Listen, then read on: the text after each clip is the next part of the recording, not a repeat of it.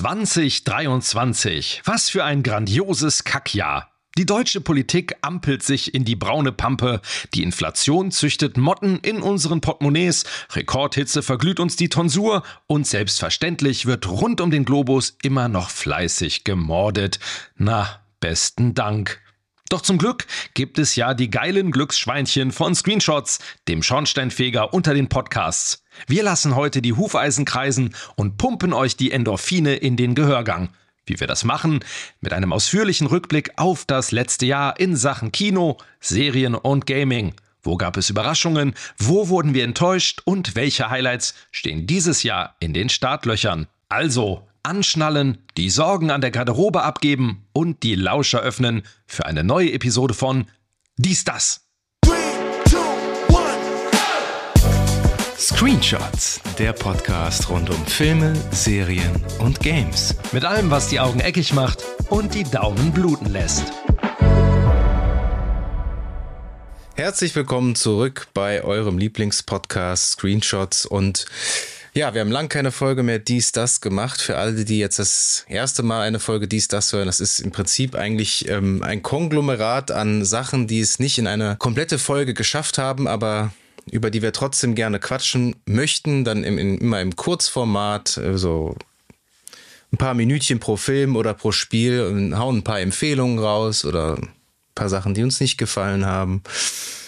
Aber eigentlich wollen wir doch nur über das Dschungelcamp quatschen, oder Philipp? Äh, über, überraschenderweise habe ich heute davon erfahren, dass es das wieder gibt und mein Interesse ist im Minusbereich. Also das, das brauche ich nicht. Das landet äh, nicht in unseren Empfehlungen. Du hast also nicht mitbekommen, dass Cora Schumacher mit Oliver Pocher schnackselt. Cora ich musste kurz noch überlegen, wer Cora Schumacher Das ist die Frau von Ralf Schumacher, ne? Ex-Frau. Jetzt. Also Ex-Frau. Also ja, die, die, ist, die, auch so eine kap kaputt operierte. Ja, Donnerwetter. Nee, das, äh, das habe ich tatsächlich nicht mitbekommen. Da muss ich mein äh, bunte Abo wohl wieder erneuern. Ja, mach das mal unbedingt. Nein, natürlich sprechen wir nicht über das Dschungelcamp. Wir haben hier was Qualität im Gepäck. Selbstverständlich. Und da wir jetzt hier über verschiedene Themen sprechen, kurzer Disclaimer, äh, wir, wir tragen in die Show Notes noch die ganzen äh, Zeitstempel ein, da könnt ihr dann sehen, über was wir sprechen. Und wenn ihr sagt, oh, das Thema interessiert mich vielleicht nicht so oder das, das andere vielleicht dann doch ein bisschen mehr, dann könnt ihr da einfach euch darüber navigieren. Und wir würden das heute mal ähm, so machen, dass wir über die äh, Spiele, über die Videospiele zuerst sprechen und ähm, über die Spiele, die wir ja 2023 gespielt haben, die erwähnenswert sind, die uns begeistert haben und die uns enttäuscht haben. Und da gebe ich jetzt, spiele ich jetzt mal den Ball wieder rüber zum Philipp, denn was wäre eine Folge dies, das ohne Philips Resident Evil? Stimmt's? Selbstverständlich. Ähm, es gab 2023 ein großes Highlight für alle Resident Evil Fans, denn das Remake zu einem der beliebtesten Resident Evil Teile, Resident Evil 4, kam raus. Resident Evil 4 erschien damals vor vielen, vielen Jahren zuerst auf dem GameCube, auf dem Nintendo GameCube, einer sehr unterschätzten Konsole, wie ich finde, ähm, und hat damals ziemlich für Furore gesorgt. Einmal deswegen, weil mit der klassischen Resident Evil Perspektive mit Fixed Cameras wo quasi ähm, das Kamerabild immer vorgegeben war und ähm, hat damit gebrochen und ist in einen Third-Person-Modus gewechselt.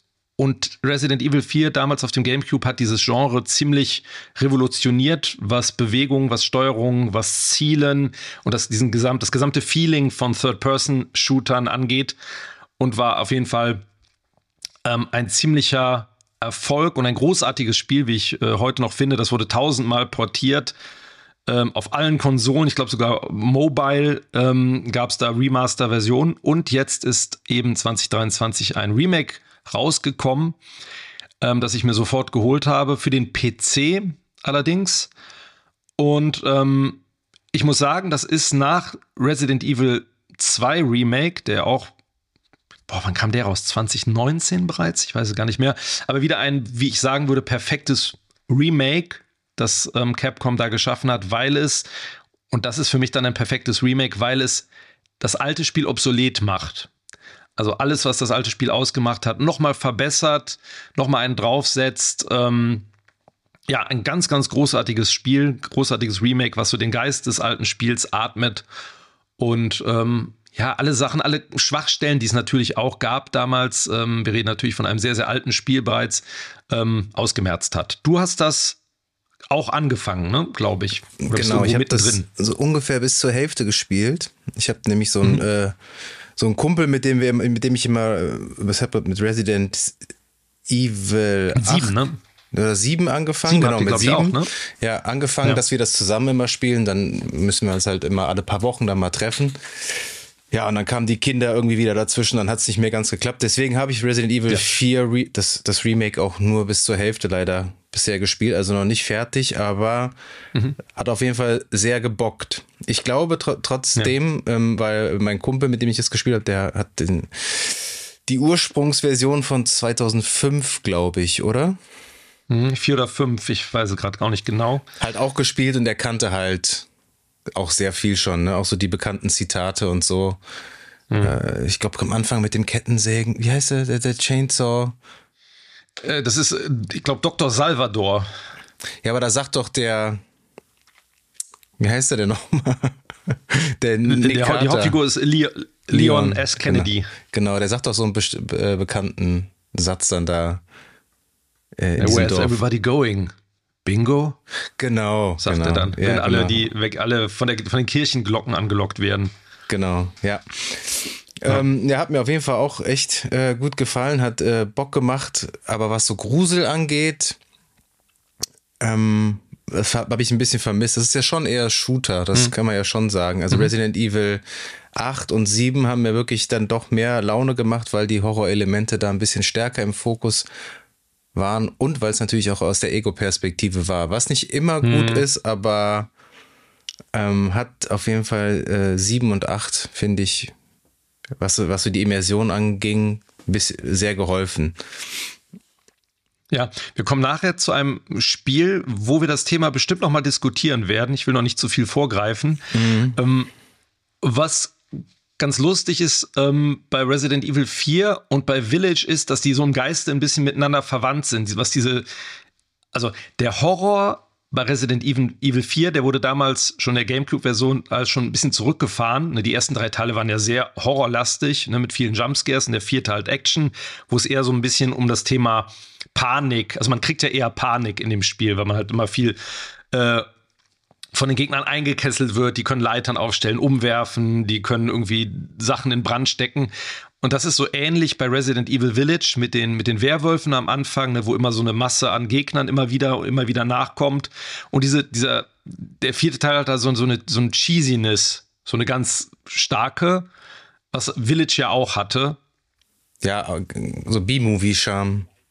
Ja, total, genau. Diese Gegner auch, ähm, sind halt, also man kann es nicht ganz ernst nehmen, aber ich finde das Spiel, und das haben die im Remake toll gemacht, es ist total rund. Es hat alle Stärken des, des Vorbildes, hat aber alles nochmal verbessert.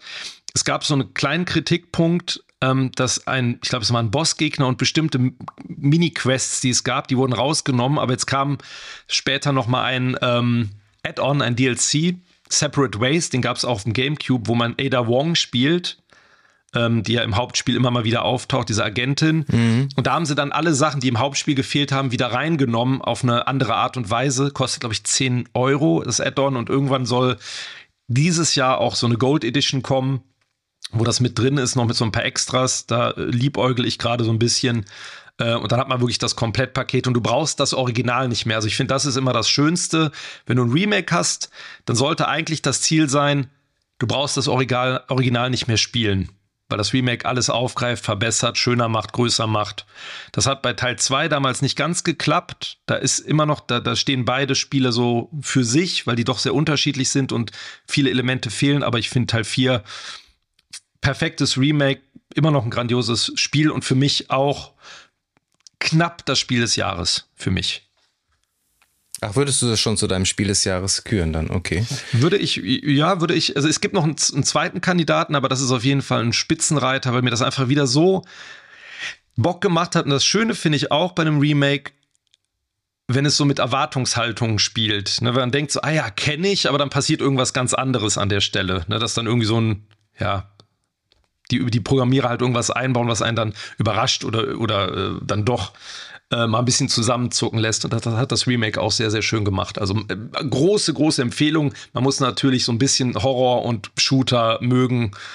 Ähm, ja, also Resident Evil 4 Remake Kandidat für das Spiel des Jahres. Das hast du natürlich dadurch, dass du zuerst dieses Spiel angesprochen hast, ein bisschen was vorweggenommen äh, von mir, aber das ist vollkommen okay. Dann starten wir nämlich für mich auf jeden Fall mit einer sehr positiven Note in den Rückblick, ähm, weil ich mich sehr gefreut habe und natürlich auch so ein bisschen gespannt bin, weil Capcom dieses Jahr rausrücken möchte, wie es weitergeht. Also ob Resident Evil 9 in den Startlöchern irgendwann steht, wird man sehen.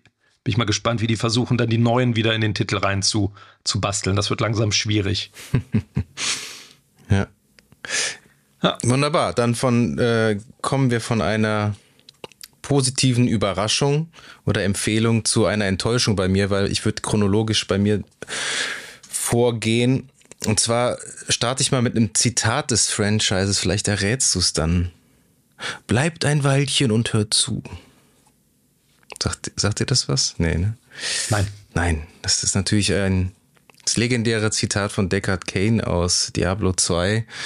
Der hat aber leider in Diablo 3 das Zeitliche gesegnet und ist in Diablo 4 nicht mehr dabei. Und äh, ja, Diablo 4 ist am Anfang Juni 2023 rausgekommen.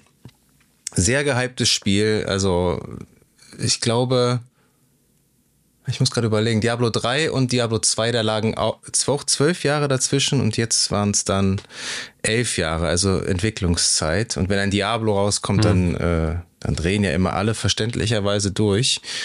Und ich habe das einzige Diablo, was ich nicht gespielt habe, war der erste Teil und ähm, den zweiten damals komplett gesüchtet auf dem PC und den dritten auch. Der war, ist, war, ist ja auch nicht so, hat nicht bei jedem so Anklang gefunden. Mir hat der doch sehr viel Spaß gemacht, trotz dieser Comic-Optik so ein bisschen oder weil es deutlich bunter war. Und bei Diablo 4 sind sie jetzt die Route gegangen und haben es deutlich düsterer gemacht, sind wieder in die mhm. Richtung Diablo 2 gegangen, was, was ich eigentlich sehr gut fand und äh, alles sah sah super aus. Und dann kam das Spiel und ich muss sagen, ich wurde schon lange nicht mehr so enttäuscht.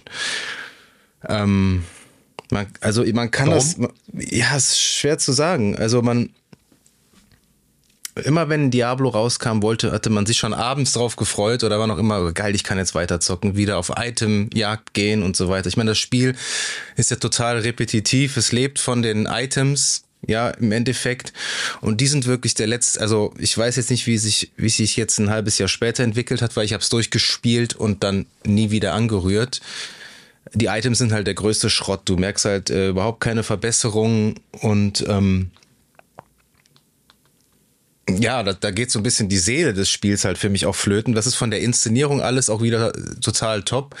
Aber es ist halt auch wieder wie, ja, dafür ist ja Blizzard und Activision bekannt, dass die, ich glaube, Diablo Immortal war das, der, ja, dieses Mobile Game, dass die einem schon ganz schön viel Geld aus der Tasche ziehen wollen und äh, so auch hier mit Battle Passes noch und nöcher und ja, einfach echt eine herbe Enttäuschung. Ich habe noch diesen Pre-Release, habe mich dann von einem Kumpel zu diesem Pre-Release überreden lassen, nochmal 20 Euro draufgezahlt.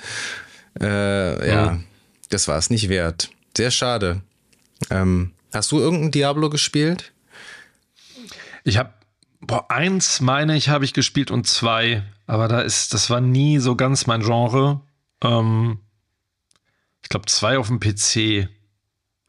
Aber das verschwimmt bei mir alles immer so ein bisschen. Ich bin mir manchmal nicht sicher, ob ich glaube, dass das Diablo jetzt vielleicht ein anderes Spiel ist, weil so, so diese Simulations- und Aufbauspiele und so, das geht manchmal bei mir so ein bisschen durcheinander. Das ist ja ein Hack and Slay, also.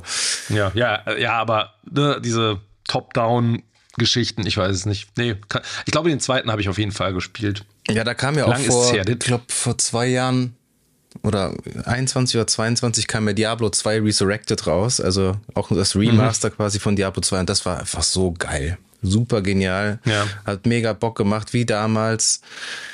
Aber das kommt jetzt, glaube ich, dieses Jahr auch ein Expansion äh, Pack dazu, eine, eine Erweiterung raus. Ähm, vielleicht zocke ich es dann nochmal an.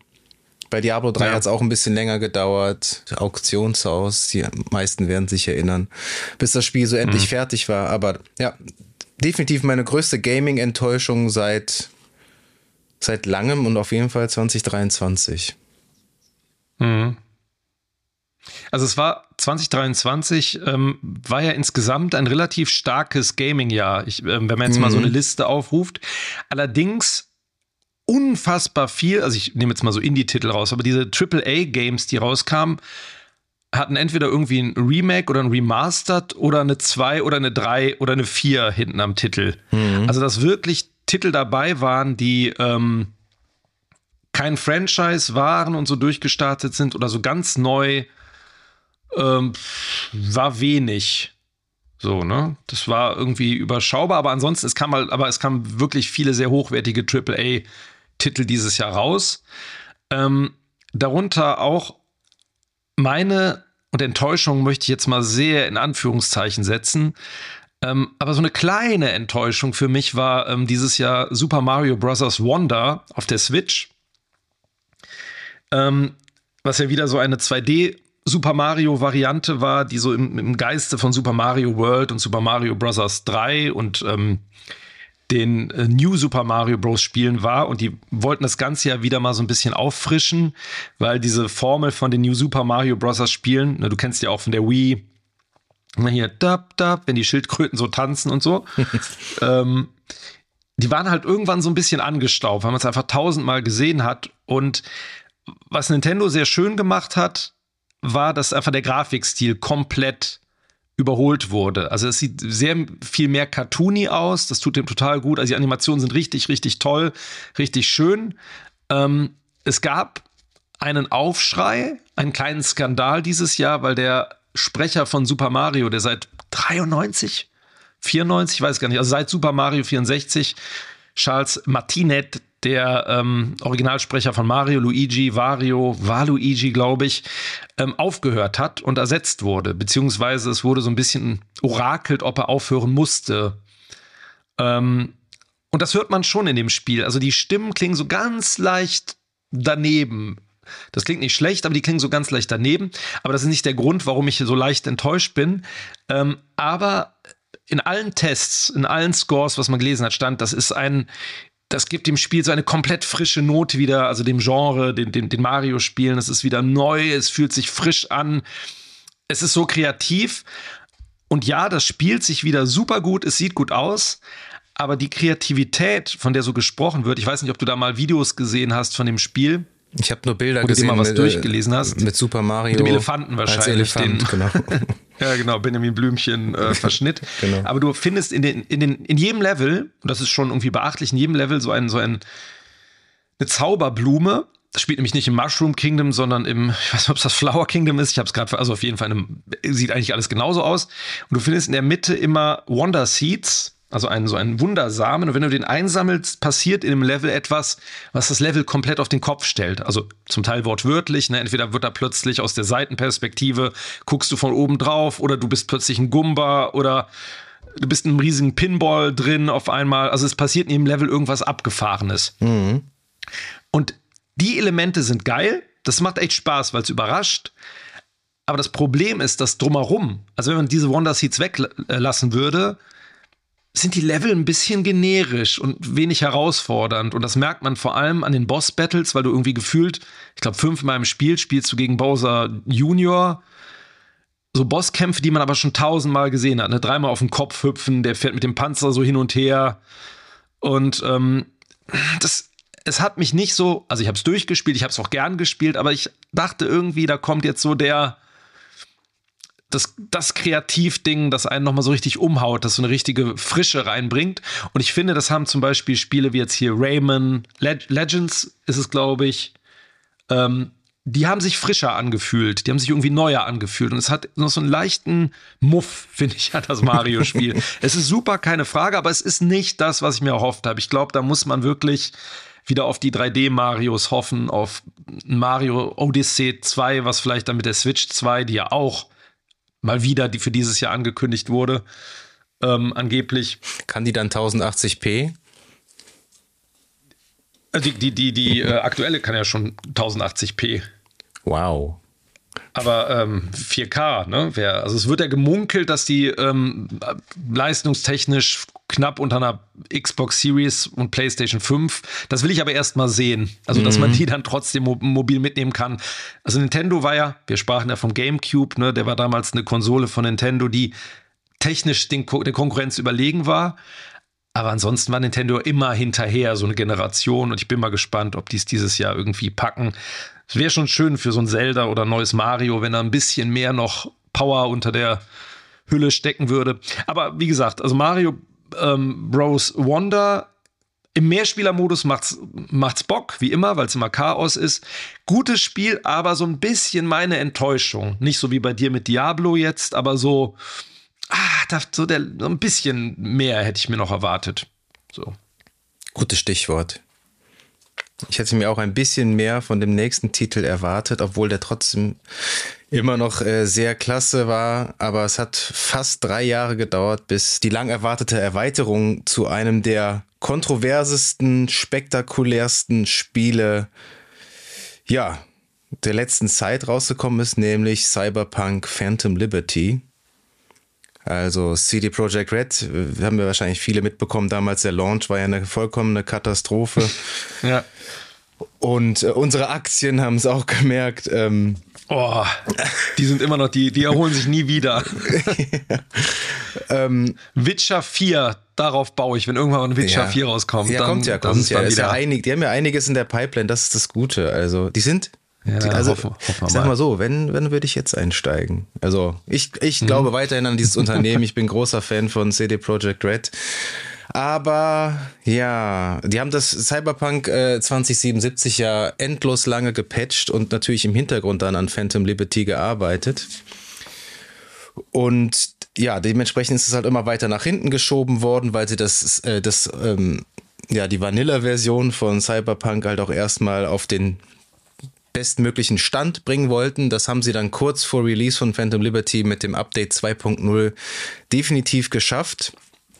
Das Spiel läuft fehlerfrei ähm, und die haben noch so ein paar, äh, paar Goodies mit reingebracht. Und ja, dann kam am 26. September äh, Phantom Liberty. Das Datum hatte ich mir auch groß eingekreist und Hab's dann auch direkt angezockt. Ich meine, die haben ja so eine Hollywood-Größe äh, wie Idris Elba mit in der Hauptrolle mhm. äh, bekommen, der einen sehr großen Part spielt und auch wirklich eine tolle Ergänzung zu dem Spiel ist. Keanu Reeves als Johnny Silverhand ist natürlich auch wieder am Start.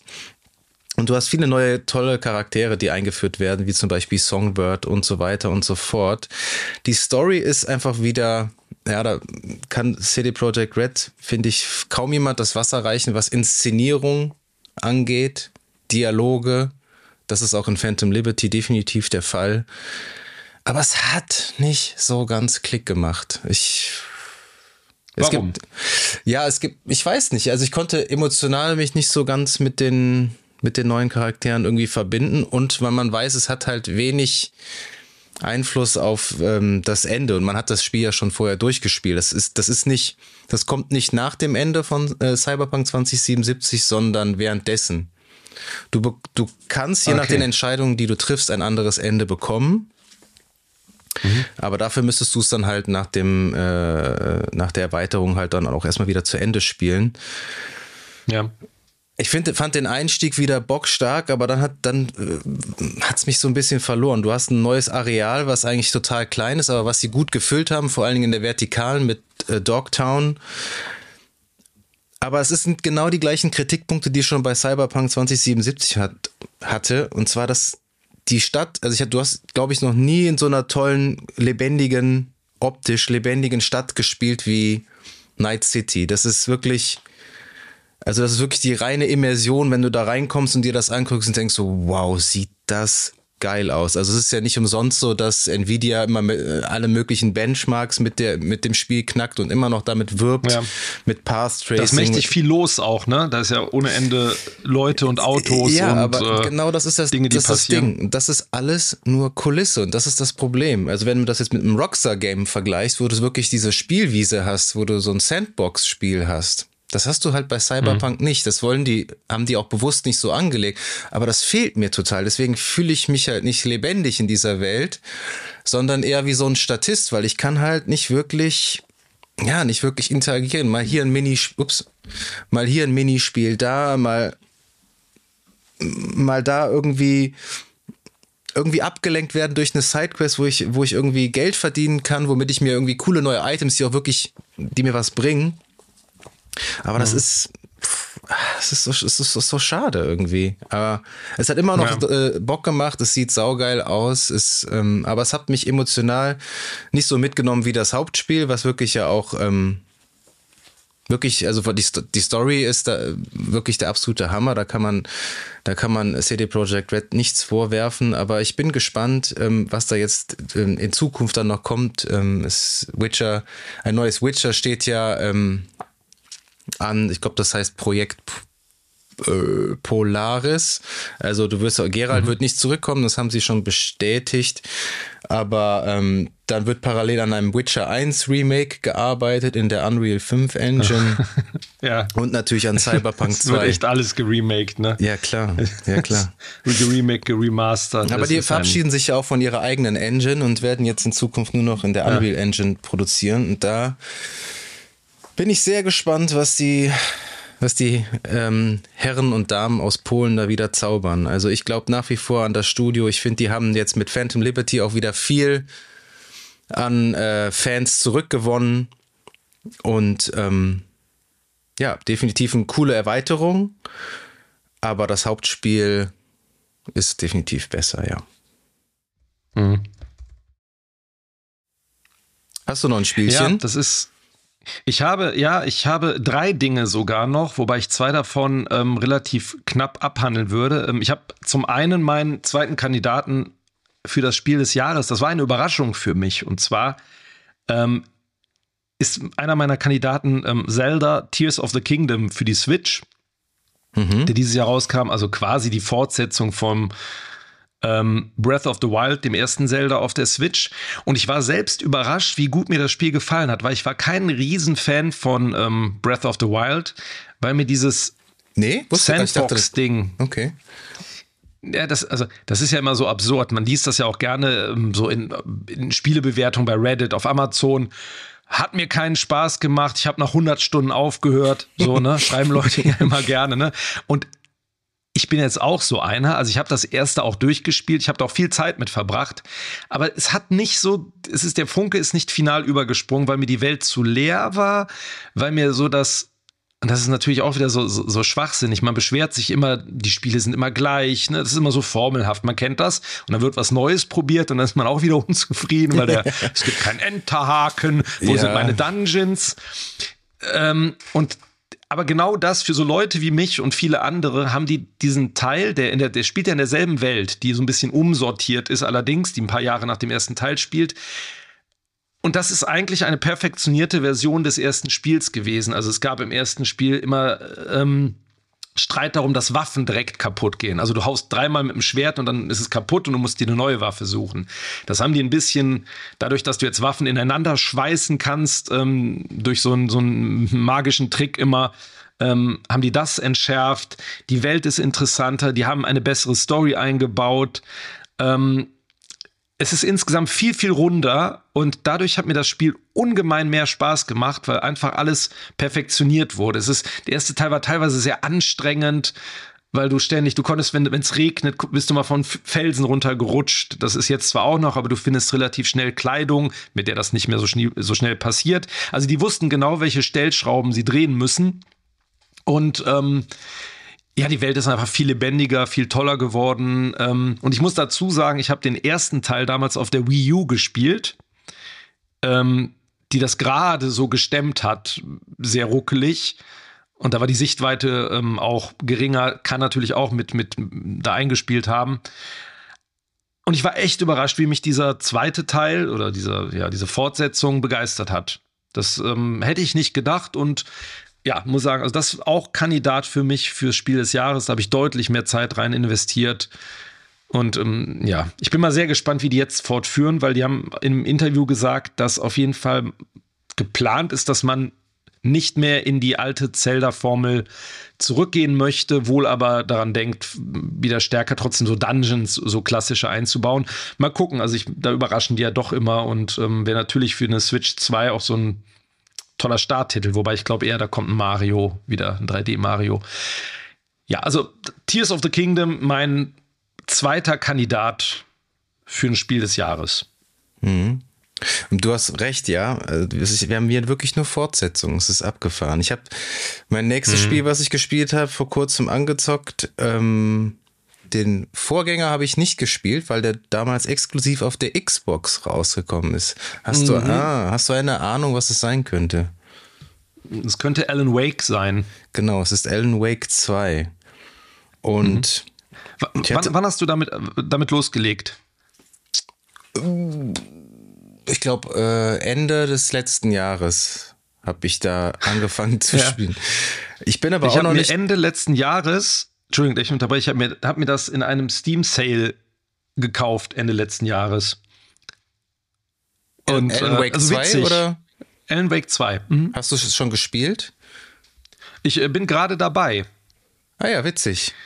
Siehst du? Und äh, ich, ich bin noch nicht so weit, aber, und das ist jetzt natürlich schwierig, wenn man noch nicht so weit ist, was zu sagen, aber Kandidat Nummer drei für mein Spiel des Jahres. ja. Das könnte durchaus passieren. Ich habe. Äh, Wie ist deine das, Meinung? Ja, ich habe so ein paar, paar Schwierigkeiten. Also so, ich finde, ich habe den Vorgänger nicht gespielt. Mich hat aber. Ja, ähm, okay. Äh, ich habe mir so eine Zusammenfassung angeschaut vom ersten Spiel. Vom ersten Spiel habe natürlich hat, nichts hat die was gebracht. Nein, ich habe ja, wollte gerade sagen, hab natürlich nichts verstanden. Äh, es, es, es, ist ja total abstrakt alles. Aber mhm. Ich hatte mir so ein paar ähm, Gameplay-Passagen angeguckt und äh, das Spiel wurde ja auch von der Presse und von den Kritikern sehr gelobt. Und ich finde, ja. das sah sehr spannend aus. Ich hatte so ein bisschen True Detective äh, Staffel 1 Vibes irgendwie, die Art und Weise irgendwie. Die, dann geht es ja auch um so einen Kult und so weiter. Mhm. Und hatte mich nochmal auf so ein, ja, ich wusste nicht, dass es so gruselig ist, ein entspannendes ähm, Krimispiel äh, gefreut. ja, ja, und dann, ja. ja, und dann ist der Einstieg, da spielst du ja erstmal so einen ähm, nackten, dicken, dicken Mann. Mann. Ähm, ja. Geil, aber geiler Einstieg, oder? Der Einstieg ist ja wohl Bombe, oder? Ja, das ist alles toll. Das Problem ist, dass ich spiele die Spiele immer mit Kopfhörern und Ja. Der Sound ist so penetrant und du hast so krasse Jumpscares da Diese zu Beginn. Ey, ja, die, da, da muss ich sagen, ähm, ich die musste da so ein bisschen zurückfahren können. Boah. Also ich musste dann äh, die ähm, Kopfhörer ausmachen, den Fernsehton anmachen.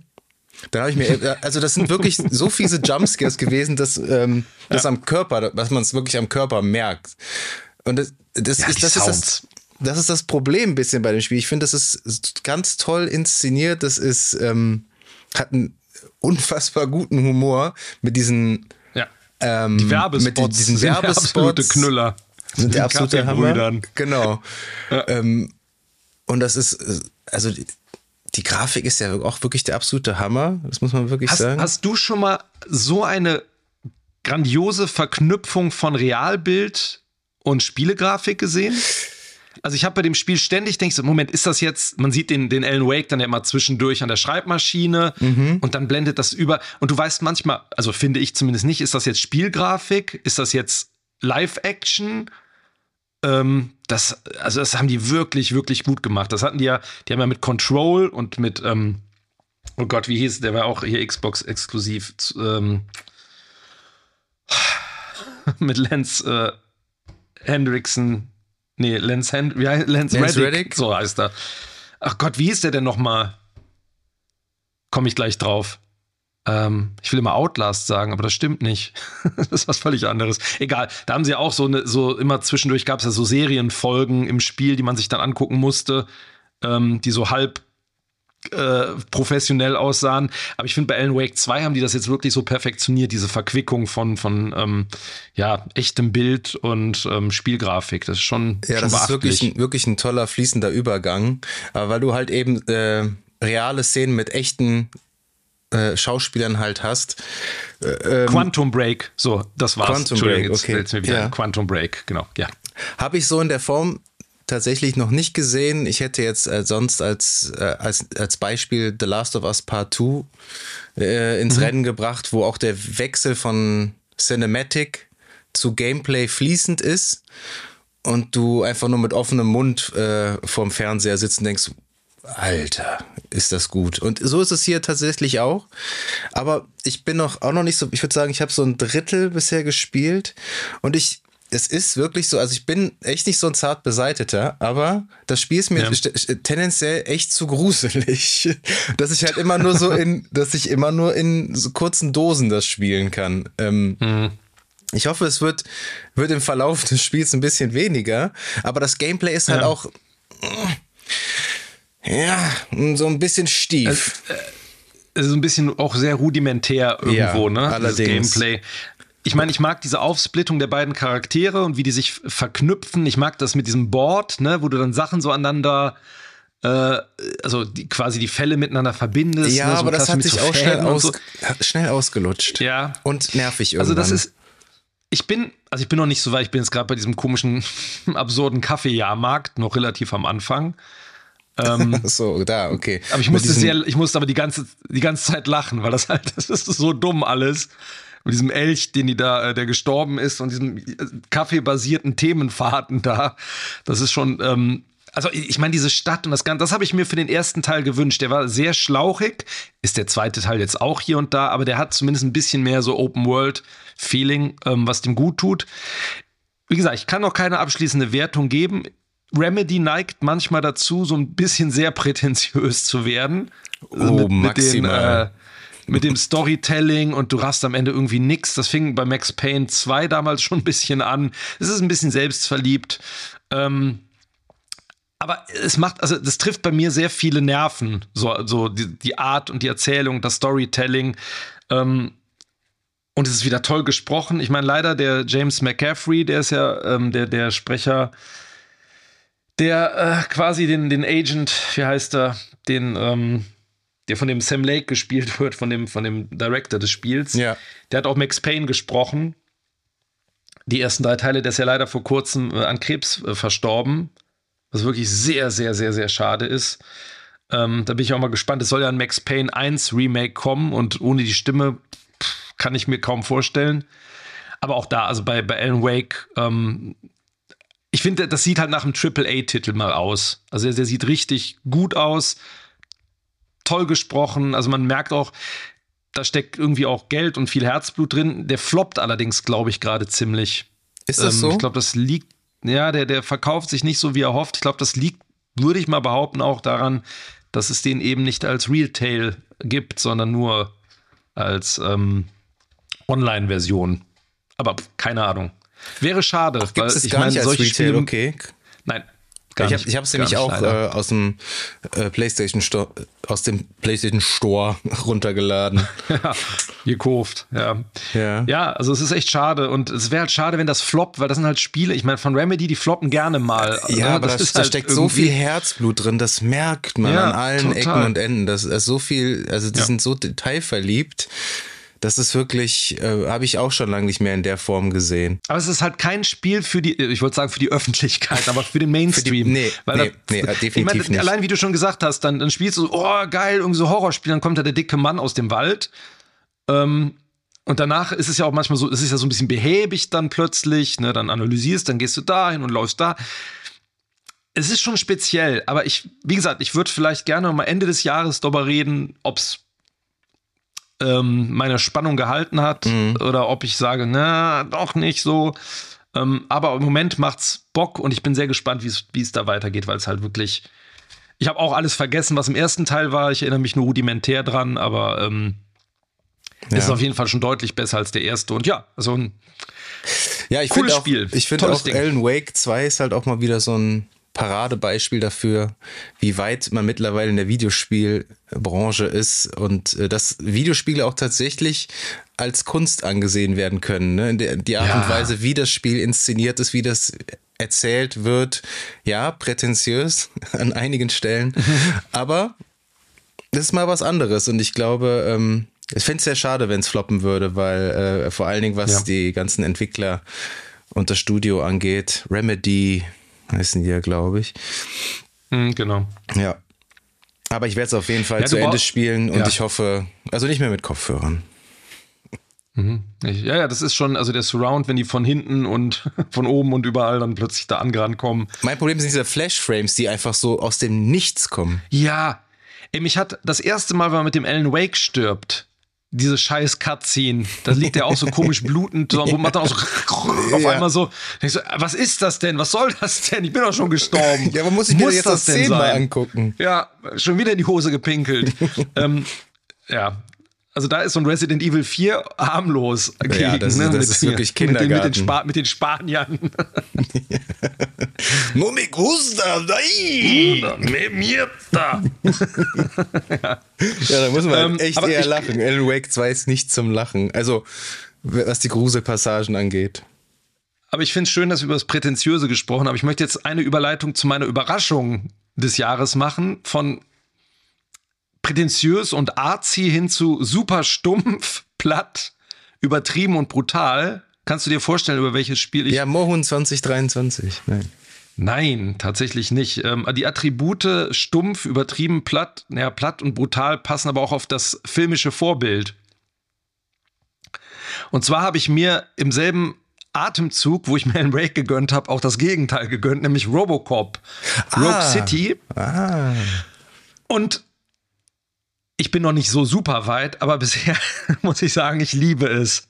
es ist, das Spiel, es ist wirklich, es ist stumpf, aber auch das trifft so einen Nerv bei mir, weil diese Welt so köstlich ist die ganze Zeit. Und also es ist halt wirklich ein platter Shooter. Du läufst durch Schläuche. Es gibt zwar so einen Open World Hub, der auch sehr schick aussieht. Diese Detroit City, New Detroit, wie auch immer. Aber das fängt wirklich diese Filmvorlage so gut ein. Du hast den Peter Weller als Originalsprecher. Du oh, hast, cool. wenn du da läufst, machst immer so. Du hast diese Schritte, du hast die Pistole, die diesen Sound hat. Ähm, grafisch ganz komisch, grafisch manchmal so Triple A, also gerade der Robocop selber sieht super gut aus und dann wieder so Gesichter, wo du der, wo du denkst, so aus welchem PlayStation 2 Spiel haben die denn ihre Gesichter? Ähm, so Stardust. Aber es macht mäßig? so Bock. Ja, es ist so, ähm, so ein bisschen low-poly texturiert. Aber das Geile ist, du kannst halt Gegner nehmen, aus, durch Scheiben schmeißen, Monitor rumwerfen. Wer ist das? Ich hab Star äh, du kannst Sorry. die ganz. Entschuldigung, ich meinte Starfield natürlich. Nein, nein, nee, genau. Ich, ich wusste, was du meintest. ja, also. Und das, es macht aber einfach bisher total Bock, weil du kannst die Umgebung zerschießen, wenn den Gegnern zerplatzen schön die Köpfe, die Arme kannst du abschießen, es hat so ein Gore und es ist halt so schön stumpf und gleichzeitig hast du dann aber auch in diesem Hub, in dieser Hub-Welt kannst du Strafzettel ausstellen und Leute maßregeln, weil die Graffiti sprühen und sowas. Und es ist halt so lustig. Es ist einfach, es trifft diesen, diesen, diesen Charme von der Vorlage, dieses nicht ernst nehmen, aber gleichzeitig super brutal und politischer Kommentar. Kannst du denn wie bei GTA auch dann die Leute, wenn die ja, wie die Passanten bei GTA einfach auch so über den Haufen nein. ballern, wenn du Bock nein, hast? Nein, nein, nein, nein. Also du, der, der hat seine Waffe immer im Holster, ähm, wenn du dich in der Hubwelt bewegst und du kommst dann immer in so Gegenden oder in Häuser oder Räume, wenn dann was passiert, also wo Gegner auftauchen, dann zieht er halt die Waffe. Also du, du bist natürlich rechtschaffend aber es ist so lustig, weil du kannst immer, wenn du Leute dann irgendwie festnimmst, kannst halt so verschiedene Rangehensweisen wählen, die Maßregeln oder freilassen oder halt kaputt hauen direkt und so. Und dann kriegst du halt entsprechend, je nachdem, ob es passend war oder nicht für die Situation, halt wieder Skillpunkte. Dann hast du so einen Skillbaum, wo du dich dann äh, einhacken kannst und stärkere Fähigkeiten bekommst. Und es hat auch den Original-Soundtrack und es macht ah, schon. Von Basil Poledouris. Ja, ja, genau. Und ähm, also das gibt's immer mal wieder. Ich glaube sowohl im PlayStation Store als auch für die Xbox Series als auch für den PC über Steam immer so günstig zwischendurch. Und also ich kann's empfehlen zum jetzigen Zeitpunkt, ich habe keine Ahnung, wie das ist. Am Ende wird es vielleicht so, dass man denkt, so, äh, hat sich dann doch abgenutzt. Aber das ist für mich echt so eine, so eine Überraschung dieses Jahr gewesen, weil es eine schöne Versoftung eines Films ist. Und ich wünsche dem Spiel alles Gute. Also wirklich, weil das ist eine, nein, es ist so, ja, ich wünsche dem alles Gute, weil es halt eine, auch das eine liebevolle Versoftung ist. Du merkst, die Leute haben die Filme gesehen. Du hast auch diese Newsreels am Anfang, die so cheesy sind. Ähm, also atmet ja, das also, Spiel so ein bisschen Paul Verhovens ja, ja, DNA. Ja, ja, ja. Total, total. Das hängt an der Paul Verhoeven Sauerstoffflasche direkt und atmet direkt aus dem Ventil. Es ist, nein, also wirklich sehr schön, kann ich empfehlen. Aber die obligatorische nackte Haut gibt's nicht. Bisher habe ich es bisher noch nicht. Bisher, also nur die, den Gewaltgrad. Wobei Robocop hat ja auch, glaube ich, einen Busen auf der Polizeistation im Film. ähm, aber ähm, ja, aber es ist schön, weil du auch die Gesichter, auch seine Kollegin, die haben sie da irgendwie nachgebaut und eingescannt oder wie auch immer. Ich weiß nicht, ob es die Originalsprecherin ist. Das klingt gerade irgendwie komisch. Ähm, nachgebaut und eingescannt. und eingescannt. Nachgebaut und eingescannt. Pervers. so. ähm, ja, kann ich empfehlen. Also so für zwischendurch immer mal wieder nach Alan Wake, wenn man sich wieder mächtig fühlen will. Und das tut man tatsächlich, wenn man den spielt. Ähm, ist das ein guter ein guter Gegenentwurf. Also das ist meine Überraschung des Jahres. Ja. Wunderbar, dann können wir das Kapitel auch fast abhaken, weil ich würde dann auch noch mal kurz auf meine Überraschung des Jahres sprechen und die habe ich tatsächlich schon im Januar 2023 in unserer Dies-Das-Folge gewürdigt. Das war eine absolute Überraschung und ist definitiv mein Spiel des Jahres 2023 und es ist Hogwarts Legacy. Es ist das ähm, mm ja, es ist genau das Gleiche, wenn ich mal ein bisschen Alan Wake 2 spiele und denke, oh nee, das war mir jetzt so gruselig. Dann brauche ich wieder Eskapismus erster Güte und schwing mich auf den Besen und äh, guck mir einfach nur äh, Hogwarts an. Das Spiel ja. habe ich zwar schon einmal durchgespielt, ich spiele es jetzt gerade zum zweiten Mal.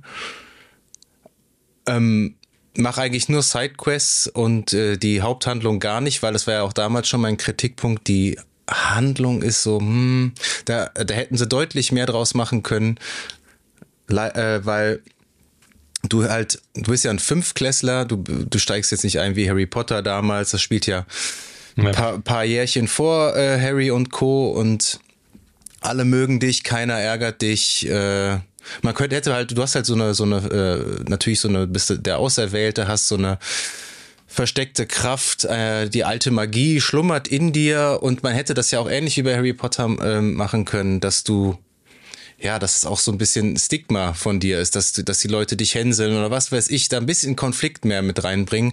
Und das ist halt so ein bisschen mhm. schade. Oder, oder auch Romanzen jetzt, ähm, ne, also irgendwie, dass die, dass die, deine Mitschüler irgendwie mehr mit eingebunden werden und all das. Aber was das Spiel so grandios macht und weshalb ich immer wieder da zurückkehre, ist einfach diese, diese tolle Spielwelt, die Grafik, das Spiel sieht unfassbar hübsch aus. Das ist, egal wo du dich auf der Map ähm, rumtreibst, du drehst dich einmal kurz um und dann siehst du da im, im, am Horizont das Schloss und du denkst, boah, ja, ich glaube, ich fliege da jetzt einfach wieder hin und, und guck mir mhm. das an, das, weil das, dieses Schloss ist einfach so unfassbar groß, dass äh, damit kannst du eigentlich zwei Spiele mitfüllen. Das ist, das ist wirklich der absolute Wahnsinn, was du da auch alles machen kannst in dem Schloss. Ja. Also wirklich hätte ich niemals gedacht, dass ich bin ja nicht der, sagen wir mal so, ich war nicht der allergrößte Harry Potter Fan, aber durch Hogwarts Legacy bin ich es irgendwie immer mehr geworden. Ähm, ich freue mich jetzt ja. schon wie Bolle auf einen, auf einen Nachfolger. Das Spiel ist ja das sogar, glaube ich, das erfolgreichste 2023 gewesen. Haben jetzt letztens irgendwie durch die, das ist ja noch auf der Switch rausgekommen, da sieht es ja aus wie ein, ja, das, ist eine absolute Grafikvergewaltigung. Ja. da sind wir wieder beim Trailer von, von Cyberpunk, ne, so von der Qualität. Ja, ohne Scheiß. Vom, oder vom, ne, ja. Aber es hat sich da auch äh, ein paar Millionchen mal verkauft. Also ich glaube zwei, drei Millionen mhm. oder so sind dann noch über die Ladentheke gegangen. Ähm, und ich glaube, 25 Millionen Exemplare so um den Dreh wurden dann verkauft 2023 und vollkommen zu Recht. Und ähm, ja, also Fortsetzung bitte mehr eigene Entscheidungen, mehr Einfluss auf die Spielwelt nehmen oder halt vielleicht dann auch im, zur, zur Zeitlinie von Harry Potter und Co. Weil es kommt ja entweder, ich glaube dieses Jahr nicht mehr, aber nächstes Jahr spätestens ja auf HBO die Harry Potter Serie raus. Da bin ich, mhm. bin ich auch mal sehr gespannt und skeptisch, wie sie das umsetzen wollen. Dann was, kommt, könnte ich mir gut vorstellen, dass dann zeitgleich dazu Hogwarts Legacy 2 rauskommt. Aber ja. ich, ich werde ja auch nicht müde, dir das Spiel zu empfehlen. Wenn es das irgendwann mal im Sale gibt, holst dir auf jeden Fall. Du wirst ja. nicht enttäuscht sein und ja, dein, deine helle Freude dran haben. Also es ist auf jeden Fall schön, dass sich das doch so entwickelt hat inzwischen, dass so Versoftungen von Filmen durchaus was taugen können. Ja, da haben wir jetzt zwei Beispiele gerade genannt. Ja, zwei grundverschiedene ja, Vorbilder. Ne? Paul Verhoeven inszeniert Harry Potter. Wäre auch mal äh, eine Folge so. Ja, wobei du ja auch die unverzeihlichen Flüche da lernen kannst. Äh, ja, siehst du. Du kannst Avada Kedavra da benutzen wie ja, interessiert halt keinen, ne? hat halt keine Konsequenzen. Das ist halt auch so ein bisschen was, was einen so ein bisschen rausholt. Aber ja, das ist halt natürlich schwierig, ne? so bestimmte Sachen dann äh, möglich zu machen und gleichzeitig irgendwie in dieses Story-Korsett zu bringen. Mhm. Das ist ja auch immer wie wenn du irgendwie äh, sowas wie GTA spielst und die Figur sagt, ja, ich will endlich aus meinem alten Leben aussteigen und dann fährst du so über Leute drüber nach der Katze sofort. ja, ja, das, äh, das ist immer. Aber das ist vielleicht auch noch ähm, es sei denn, du hast noch ein, ein, ein, ein Thema zu einem Spiel ähm, des letzten Jahres, aber ansonsten können wir einmal ganz kurz in die Zukunft blicken. Wir hatten ja auf unserer Instagram-Seite einen kleinen Verweis auf das Erscheinen des GTA 6 Trailers. Ähm, wo du schon mal vollmundig Urlaub äh, vorgeblockt hast für das Jahr. Definitiv. Ähm, wie ist denn der Trailer? Oder ich lese mal daraus, dass der Trailer gut bei dir angekommen ist. Ja, ähm, voll. Ist, ist so, ne? Ist so. Ich habe ich hab zwei Sorgen aktuell. Ähm, die eine, also vorweg GTA 5 ist für mich das perfekte GTA gewesen. Also das war für mich von der, von der Welt, von den, den, den Tätigkeiten, von irgendwie den Figuren, grafisch fand ich es auch geil. Es hat die Formel perfektioniert und hatte halt dann auch noch die beste Handlung.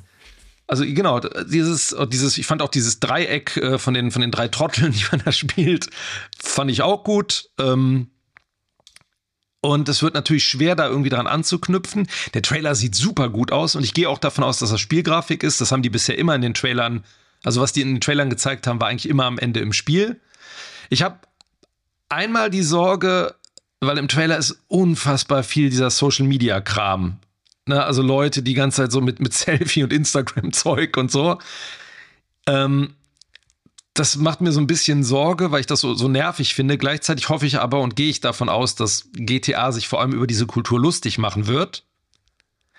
Ja. Demgegenüber stehen aber so ein paar Nachrichten, die ich jetzt zwischendurch mal aufgeschnappt habe, dass Rockstar diese Pfade ein bisschen verlassen will also in den alten Spielen wurde sich ja wirklich über alles lustig gemacht, ne? Also wirklich so, so richtig, kein, da wurde ja nie, keine Randgruppe verschont und ne, es war ja immer böse.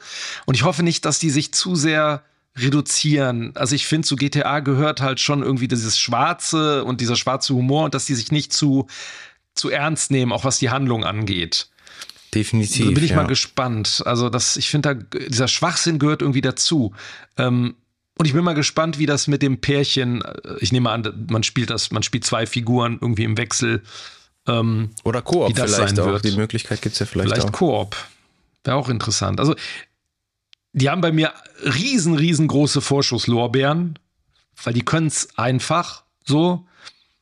Aber ich bin gespannt. Also ich bin so, ja, mal gucken, wie die das toppen wollen. Aber das haben sie bisher eigentlich meistens geschafft. Deswegen wird spannend. Ja, ich meine, 25, ne? Wird das Jahr, Jahre, oder? Zwölf Jahre liegen dazwischen. 25 ja, ne? und 2013 ja. kam GTA 5 und GTA 5 wird einfach immer noch hoch und runter gespielt. Von mir persönlich nicht mehr, aber online wird das ja immer noch so, so mhm. viel gezockt. Und ja, also du sagst es, die Vorschusslorbeeren, die sehe ich auch bei mir ganz stark. Aber mhm. Mal gucken. Hat das Cyberpunk also, damals auch, ne? Also Hype kann im Spiel ja. halt auch äh, nicht, nicht gut tun. Und irgendwann wird es so stark gehypt, dann ist man dann mhm. doch äh, enttäuscht, wenn es rauskommt. Also wir werden sehen. Wird die Frage auch sein, die, die beiden äh, Current-Gen-Konsolen, also PlayStation 5, PlayStation 5 kriegt ja ein Update irgendwann, ne? Ich glaube, da kommt eine Pro. Mhm. Ähm, die Xbox kriegt ja so ein Semi-Update. Also ich bin mal gespannt, ob die, ob damit auch neuer Konsolen Zyklus ähm, rauskommen wird. So. Der das dann wirklich oder so, so wie, wie man sich das im Trailer angeschaut hat, irgendwie auch darstellen kann. Mal gucken. Ja, gutes Stichwort. Mhm. Denn ich habe zwar zum einen sehr begeistert diesen Trailer, über den wir jetzt reden werden, geschaut und auf der anderen Seite sehr entrüstet, weil ich ja nur eine PlayStation 5 meine eigen nenne und kein Spiele-PC ja. oder eine Xbox. Mhm. Und habe dann erfahren, dass das lang erwartete Spiel Indiana Jones and the Great Circle von Bethesda entwickelt wurde. Das war mir mhm. nicht bewusst. Aber ja, der Trailer ist letzte Woche gedroppt, hat ordentlich äh, Wellen geschlagen. Und wie fandest du den denn so? Ich hab. Boah, ich bin da, bin da sehr zwiegespalten. Mhm. Ich hab. Ähm, ich dachte am Anfang, als man die, diese Gesichter da sah, dachte ich so, uh, also, ja. wie, sehen, die sehen, wie sehen die denn aus? Also, das ist doch kein, kein, also ich bin davon ausgegangen, wenn das jetzt ein ähm, Bethesda-Titel ist und irgendwie auch, ein, da ist der Begriff AAA wieder, dachte ich zumindest, dann sähe das irgendwie besser aus, aber ich kriege, äh, es, es atmet sehr stark Wolfenstein-Vibes, so werden da vermittelt. Mhm. Die Gesichter, also hin und wieder gab es so, so, so Szenen, da dachte ich, oh, der sieht dem, der sieht ziemlich gut aus, gerade der Indiana Jones. Und dann dachte ich wieder, oh, das sieht aber wieder nicht so besonders gut aus. Und ich tue mich sehr schwer mit dieser First-Person-Perspektive. Ich auch. Damit habe ich so gar nicht gerechnet. Ähm, ich weiß nicht, ob das eine Entscheidung ist, um sich abzuheben von ähm, Uncharted und Tomb Raider weil das natürlich so die Vorbilder sind. Mhm. Witzigerweise. Aber so dieses, ich hab, und das ist ganz schlimm, erinnerst du dich noch an Kinect zufällig? Nee. Es gab auf der Xbox One damals und auf der 360, glaube ich auch, da gab es Kinect, das war ein ähm, Add-on, also wirklich so ein Hardware-Add-on, das du an die Konsole gemacht hast und die hat dann so deine Bewegungen erkannt. Da konntest du halt so, da gab es dann Spiele wie so Fußball und Volleyball und so, wo du dann halt, die hat dich ganz, den ganzen Körper gesehen mit der Kamera. Und da gab es dann auch so Prügelspiele, so ganz rudimentäre. Äh, und irgendwie musste ich da so ein bisschen dran denken. Ich, irgendwie, das sah so, also dieser Wechsel auch zwischen den, den, den First-Person-Sachen, aber dann siehst du gleichzeitig anscheinend Cutscenes immer, oder wenn du dich irgendwo drüber schwingst, dann so in einer Draufsicht oder Third-Person. Äh, das, äh, ich dachte, warum? Also, ich will doch so ein, so, eine, so ein Abenteuerspiel, da will ich doch Umgebung sehen. Das ist ja gerade das Geile bei diesen Spielen, wenn du dich dann so drehst und dann siehst du so den Berg oder die Höhle, in der du stehst und irgendwie First Person mhm. sagt mir da nicht so zu. Ich bin da auch sehr zwiegespalten und skeptisch. Ähm, war auch ehrlich gesagt sehr überrascht. Ich dachte, wollen die mich jetzt veräppeln? Also, für mich gehört äh, ganz klar äh, Third Person zu Indiana Jones wie die Peitsche und der Hut auf Harrison Ford oder zu Harrison Ford. Mhm. Ich kann mir sehr gut vorstellen, der Backlash war ja jetzt sehr stark, was man zumindest gelesen hat. Vielleicht werden die verschiedene Varianten anbieten. Ich meine, ich meine bei ja. GTA 5 gab es ja auch die Variante, dass du in First Person zum Teil spielen konntest. Die war ja auch eher so rudimentär, würde ich sagen. Mhm. Die meisten haben in Third Person gespielt. Aber ich lechze nach einem endlich wieder guten Indiana Jones Spiel, weil alle Indiana Jones Spiele, die ich gespielt habe, die waren, keiner davon war irgendwie ansatzweise schlecht. Die haben alle irgendwie Bock gemacht. Und wir haben ja zu unserem letzten Indiana Jones 5 Review äh, vor einem halben Jahr gesagt, dass das mhm. eigentlich der Weg ist, wo man aus dem Franchise wirklich noch was Neues ja. rausgewinnen kann, aus den, aus den ja. Videospielen. Und äh, was ich erfahren habe, Harrison Ford spricht ja nicht, macht nicht das Voice Acting, nee. sondern Troy Baker, den sollten wahrscheinlich auch die meisten kennen als Joel. Endlich gibt man mal einer, einer jungen, äh, einem jungen Sprecher eine Chance. Er spricht auch irgendwie extrem viel, ne? Den, den hört man auch irgendwie ziemlich oft. Ja, der ist natürlich äh, eine absolute Legende. Aber er ne? klingt, er, er klingt gut. Er klingt er klingt ähnlich. Ja, er, er klingt auch. nicht wie eine Parodie, aber so, ich finde, das kauft man. Das ist schon gut. Das haben wir ja schon bei Indie 5 kritisiert, dass Harrison Ford im O-Ton halt wirklich mittlerweile ja. wie ein 80-Jähriger klingt und deswegen ja. macht es wahrscheinlich auch Sinn, den das nicht einsprechen zu lassen. Aber mhm. ich bin mal vorsichtig optimistisch. Ich weiß halt noch nicht, auf welcher Plattform ich das dann spielen soll. Oder du holst dir das einfach und wir zocken es zusammen. Können wir auch machen. Ja, also das ist, ich, meine größte Sorge ist halt einfach, für mich gehört zu so einem Indiana Jones. Ich meine, du erinnerst dich hier an, hier, wie hieß das, Emperor's Tomb, Legende Und- der Kaisergruft. Und der Turm von Babel, ähm, ja. Und Turm von Babel, aber es gehört dazu halt auch so dieses Springen und Klettern und das funktioniert nie in First Person. Nein. Du hast nie, nie irgendwie ein Gefühl für Abstand, für, für Höhen und so. Und äh, ich, ich will gerne, dass das gut wird. Grafik ist nicht alles, aber so vom Gameplay und wie gesagt, bei diesen Abenteuerspielen ist ja meistens das Erkunden und diese Welten, in die man da eintaucht, so Dschungel und Ruinen und so, das ist ja immer das Geile und gucken wir mal. Dieser Wechsel zwischen First Person und diesen Cutscenes oder plötzlich nicht mehr First Person merkwürdig, aber man hat halt noch kein richtiges Gameplay gesehen, deswegen hoffen wir mal das Beste. Es würde mich auch freuen. Also es ist halt, ja. Schauen wir mal. Schauen wir mal. Gutes Stichwort. Ja, damit würde ich sagen, haben wir das Thema Spiele 2023 sehr vollumfänglich besprochen. War ein gutes Jahr, war ein gutes Spielejahr. Ich bin gespannt auf 2024. Wie war denn das Filmjahr? Und vor allem wo? Auch nicht verkehrt. Ähm, alle Filme, die in Richtung Drama, Thriller, Science Fiction etc. gehen, haben wir tatsächlich besprochen. Und deswegen habe ich auch nur Gruselfilme im Gepäck, Ja. über die wir nicht gesprochen haben oder wo wir, wo du da wahrscheinlich gesagt hast, nee, komm, lass mal. Ja. Und zwar, äh, den, da würde ich wieder chronologisch vorgehen, also vom Erscheinungsdatum, Ja. nicht, nicht wann ich sie gesehen habe. Und ich will den Anfang machen mit M. Night Shyamalans neuestem Streich Knock at the Cabin. Hast du den gesehen? Habe ich mir gespart. Ähm, ich habe mir, weil mich das interessiert hat, mal so die Prämisse durchgelesen und dachte danach, ja, hätte ich nicht. Also hat, hat, war, war okay, das nicht gesehen zu haben. Also da, der ist ja mal Hit, Hit, Hit, Hit or Miss. Ja, es ist auch ein bisschen unfair, natürlich nur eine Prämisse zu lesen, also nicht nur die Prämisse, ich habe mir den Plot durchgelesen, weil ich den Twist sehen wollte. ähm, das ist natürlich super unfair, ne? Also das danach zu beurteilen, ist ganz klar. Also ich werde Das, jetzt, äh, der, der Spoiler, Spoiler, Spoiler. Der Twist ist, dass es keinen Twist gibt. Habe ich dann auch gesehen, genau. Worum geht's? Ein schwules Paar und ihre Adoptivtochter verbringen ihren Urlaub in einer abgelegenen Waldhütte in Pennsylvania. Äh, Plötzlich werden die von vier bewaffneten Fremden überfallen. Und diese Fremden sind besessen von der Vision einer bevorstehenden Apokalypse. Der Weltuntergang, der kann nur dadurch verhindert werden, dass eines der Familienmitglieder ein anderes Familienmitglied opfert. Und dann weigert sich die Familie natürlich und dann begeht die Gruppe von Fremden untereinander die ersten Ritualmorde. Klingt, klingt ganz schön Banane. Ist es auch irgendwie. Aber du hast ja in der Hauptrolle fast könnte man sagen, auch hier wieder ein Dave Bautista, der wirklich toll aufspielt und der ja spätestens seit Blade Runner 2049 unter Beweis gestellt hat, dass er ein echt vernünftiger Schauspieler ist. Der spielt in dem Film auch nicht so ein Muscle, so ein typischen, ne? Der ist ja, der spielt ja schon einen mit Intellekt. Total, so einen sanftmütigen. so ein also Sam ja, nach außen sanftmütig, ja, sanftmütig trifft es, glaube ich, ganz gut.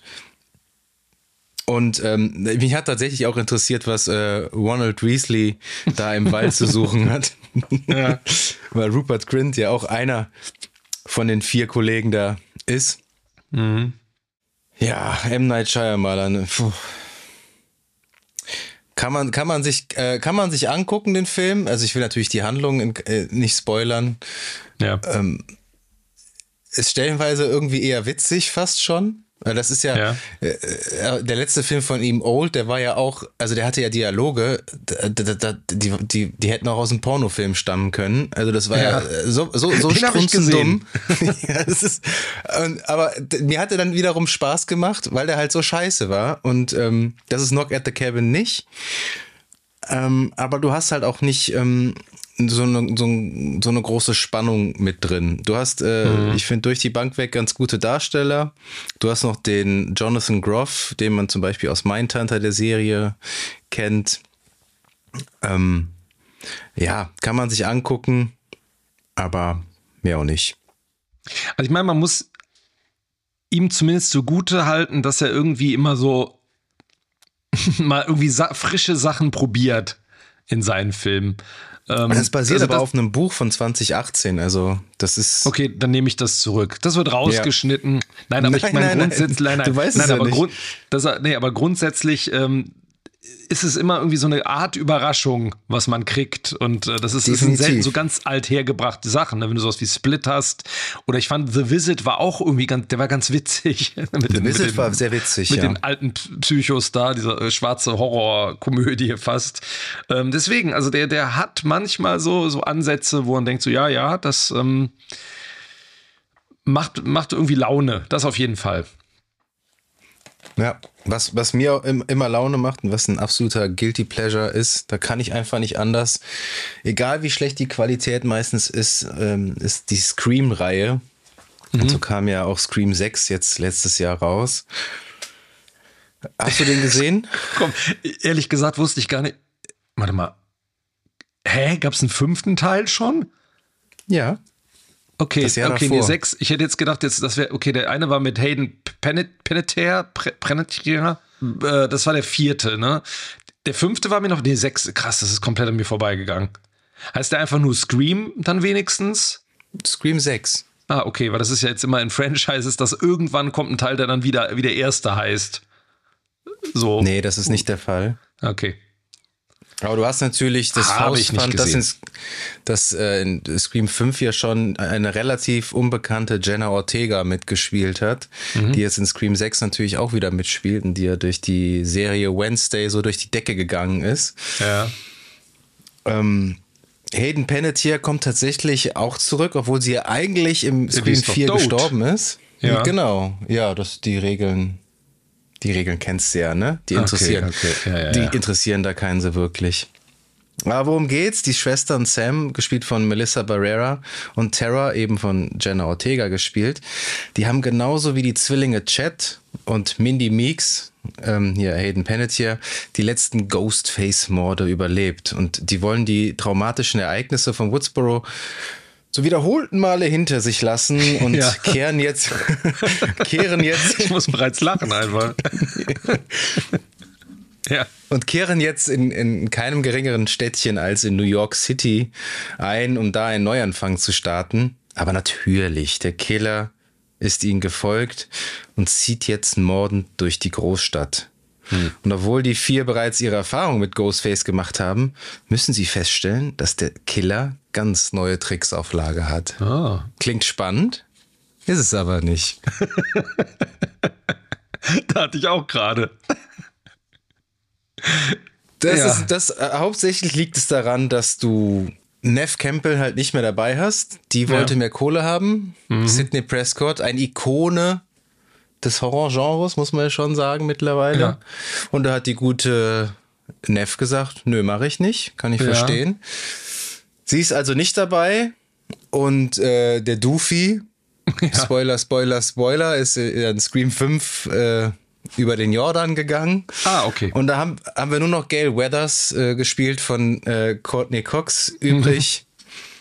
Ähm, ja. Ja, und die, die neue Garde die hat halt, äh, äh, weiß ich nicht, also nicht, nicht ansatzweise den Charme der alten Garde. Und äh, wenn dann, spätestens wenn Hayden Panettiere kommt, also, ei, das ist wirklich äh, ein schauspielerisches Gruseln, was, was sich hm. da abspielt. Ja. Der Film ist natürlich wie, wie also jeden Scream-Film kann man sich bedingungslos anschauen und seinen Spaß damit haben. Aber die Formel hat sich halt echt so ein bisschen langsam erschöpft. Ich, ich, ich weiß auch nicht mehr, wohin die da noch gehen sollen. Ja. Welche Wege, was da noch übrig bleibt. Also, die haben ja schon so viele Metaebenen gebrochen, dass eigentlich ja fast gar nichts mehr übrig ist. Ich glaube, die werden trotzdem kreativ weiter bleiben. Und der war auch, glaube ich, nicht, nicht so unerfolgreich. Aber ja, kann man sich, glaube ich, aktuell bei Paramount Plus und Sky angucken. Ist ein Guilty Pleasure. Mhm. Hirn ausschalten, unterhalten lassen. Ja. That's it. Das war es. Ist an mir wirklich so komplett vorbeigerauscht. Habe ich so, gemerkt. Ja, also das, aber mit diesen ganzen Franchises, ich komme also auch mit irgendwie Halloween 3000 und äh, was auch immer da, Freitag der 13. und was auch immer da kommt, Evil Dead. Ich kann, ich, ah nee, ich bin aus dem, dem Horrorgenre echt so ein bisschen raus. Das, äh, Ich bin voll Nee. drin, mir macht es immer noch Spaß. Also ich hoffe ja immer, dass dann eine Empfehlung kommt. So, du hast mir damals, ich rede ja immer wieder davon, mal VHS empfohlen.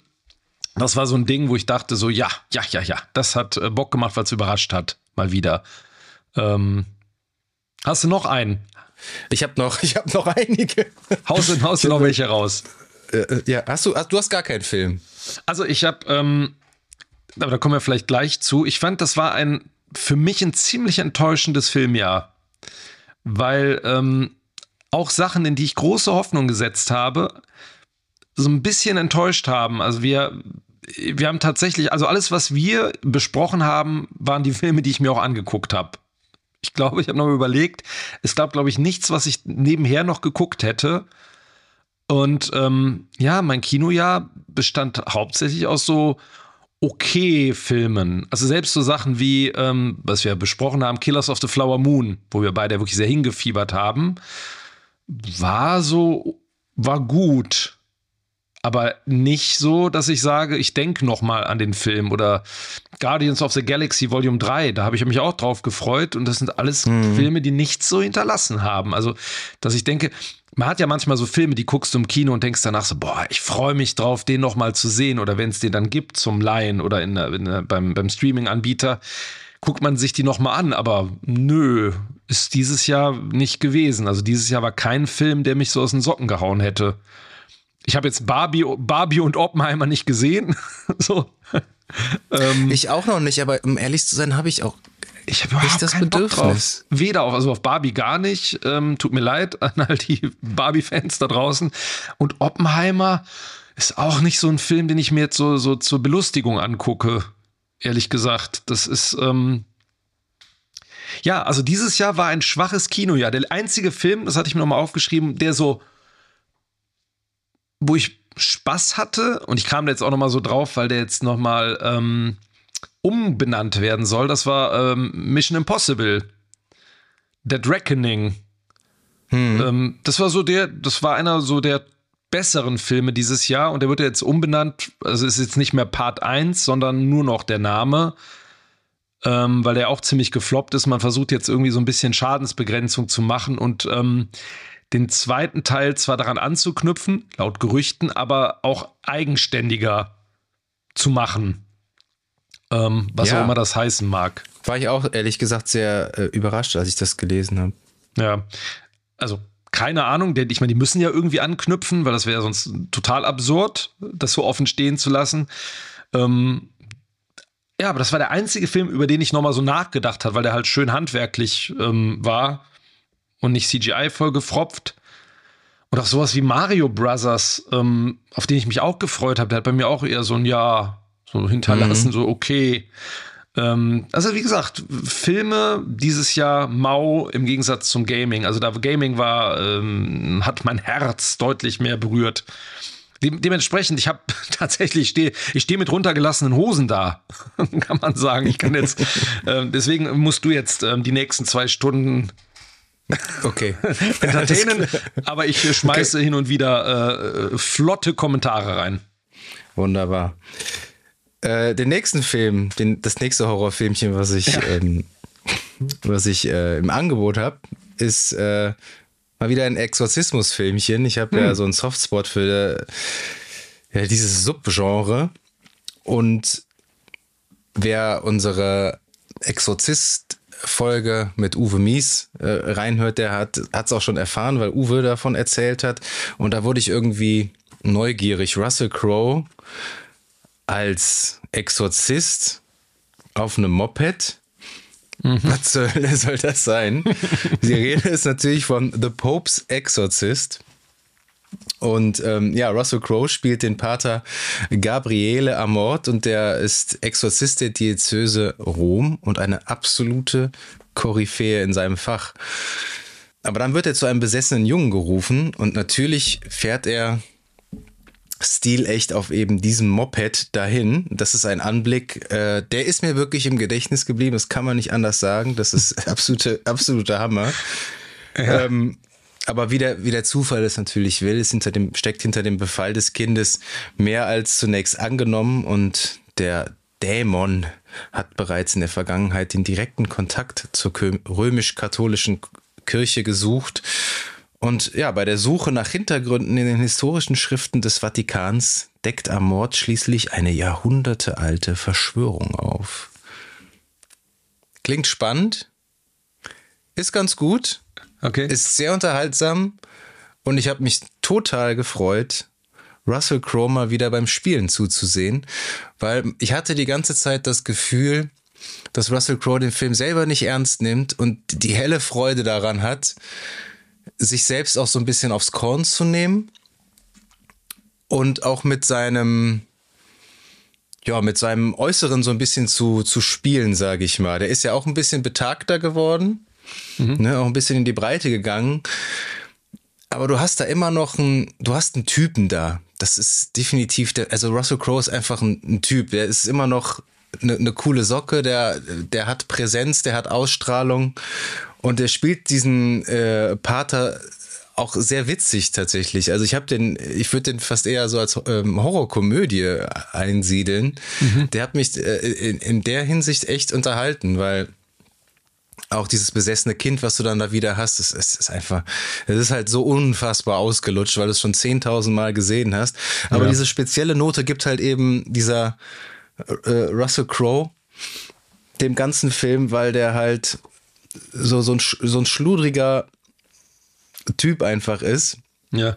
Und du hast auch zum Beispiel hier den, den Ur-Django, Franco Nero, auch mhm. in einer kleinen Rolle. Und der hat den einen kurzen Auftritt als der Papsttück selbst. Und ja, also der Film nimmt sich halt auch irgendwie so null ernst und ist nichts Weltbewegendes, aber auch hier wieder Hirn an.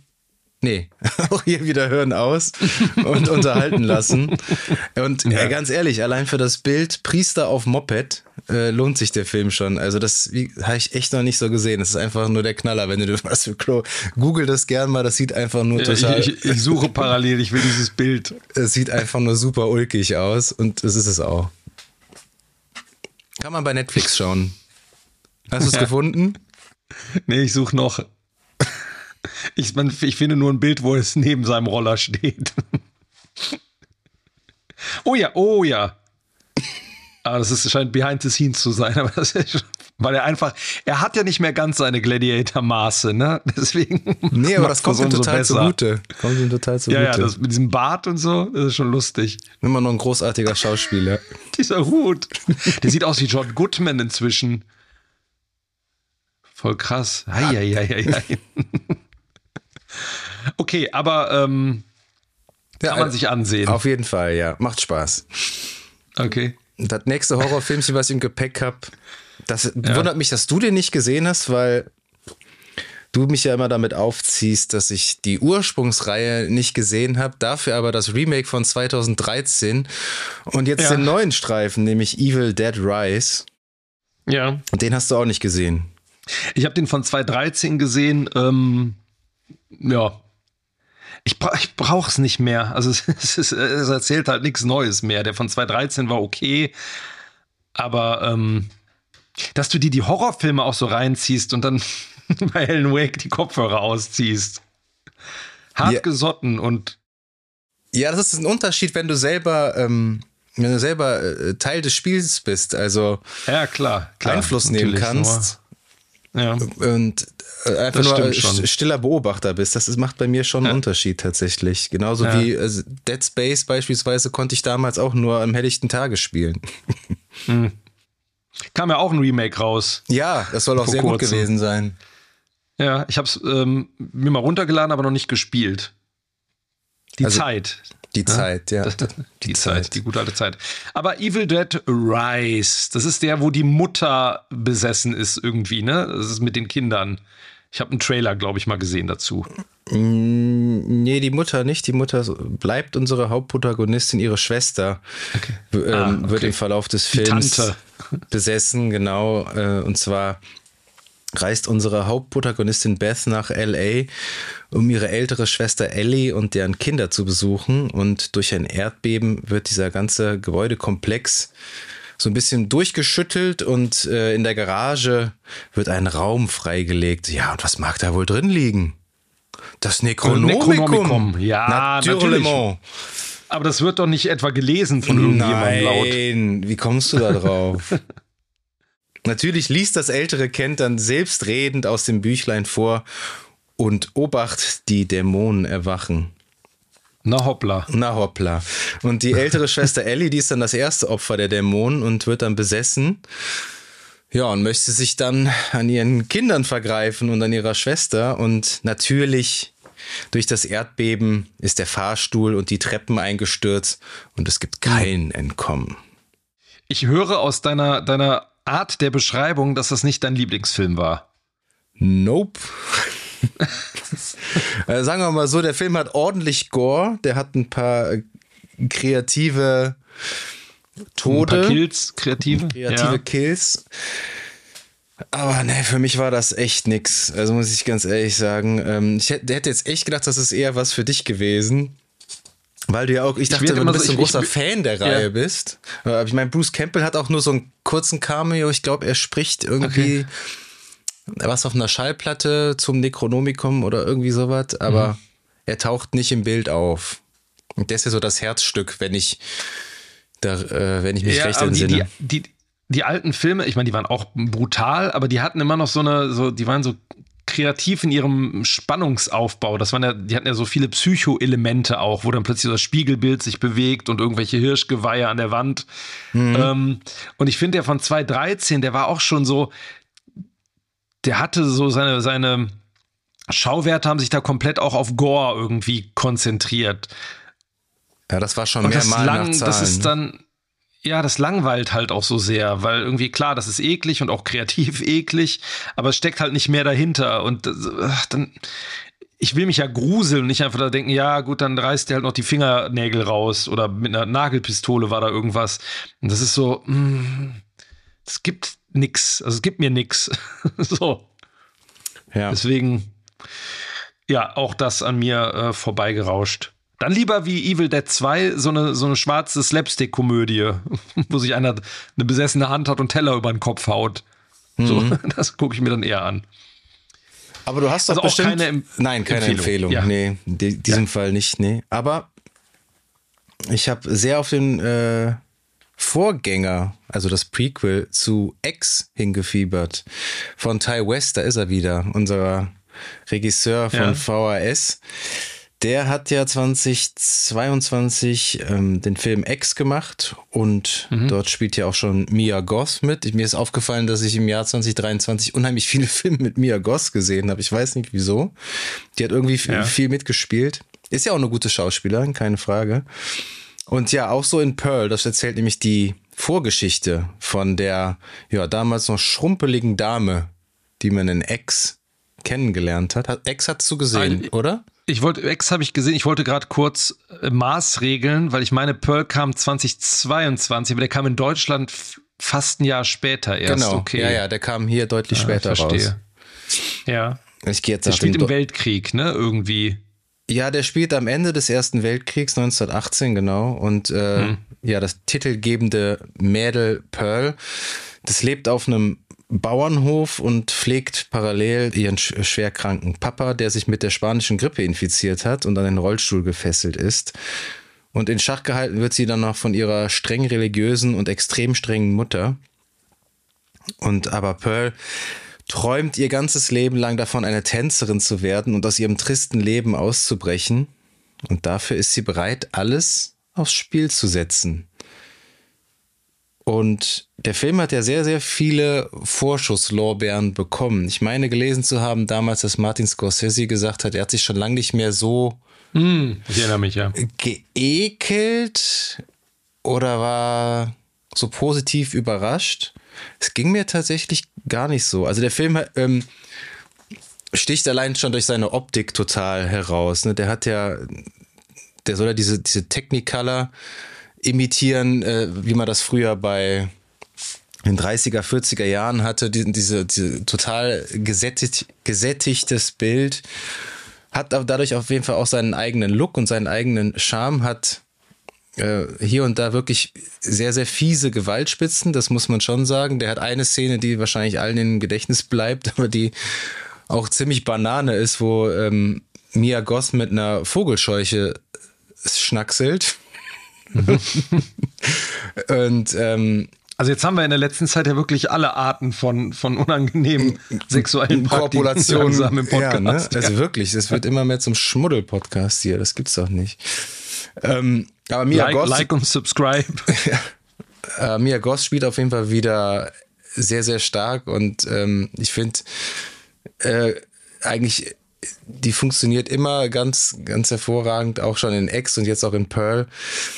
Aber die Handlung ist insgesamt viel zu dünn. Du hast erstaunlicherweise keinen Twist und ähm, ja, eigentlich, so im Endeffekt wird der eigentlich nur von Mia Goth äh, über Wasser gehalten.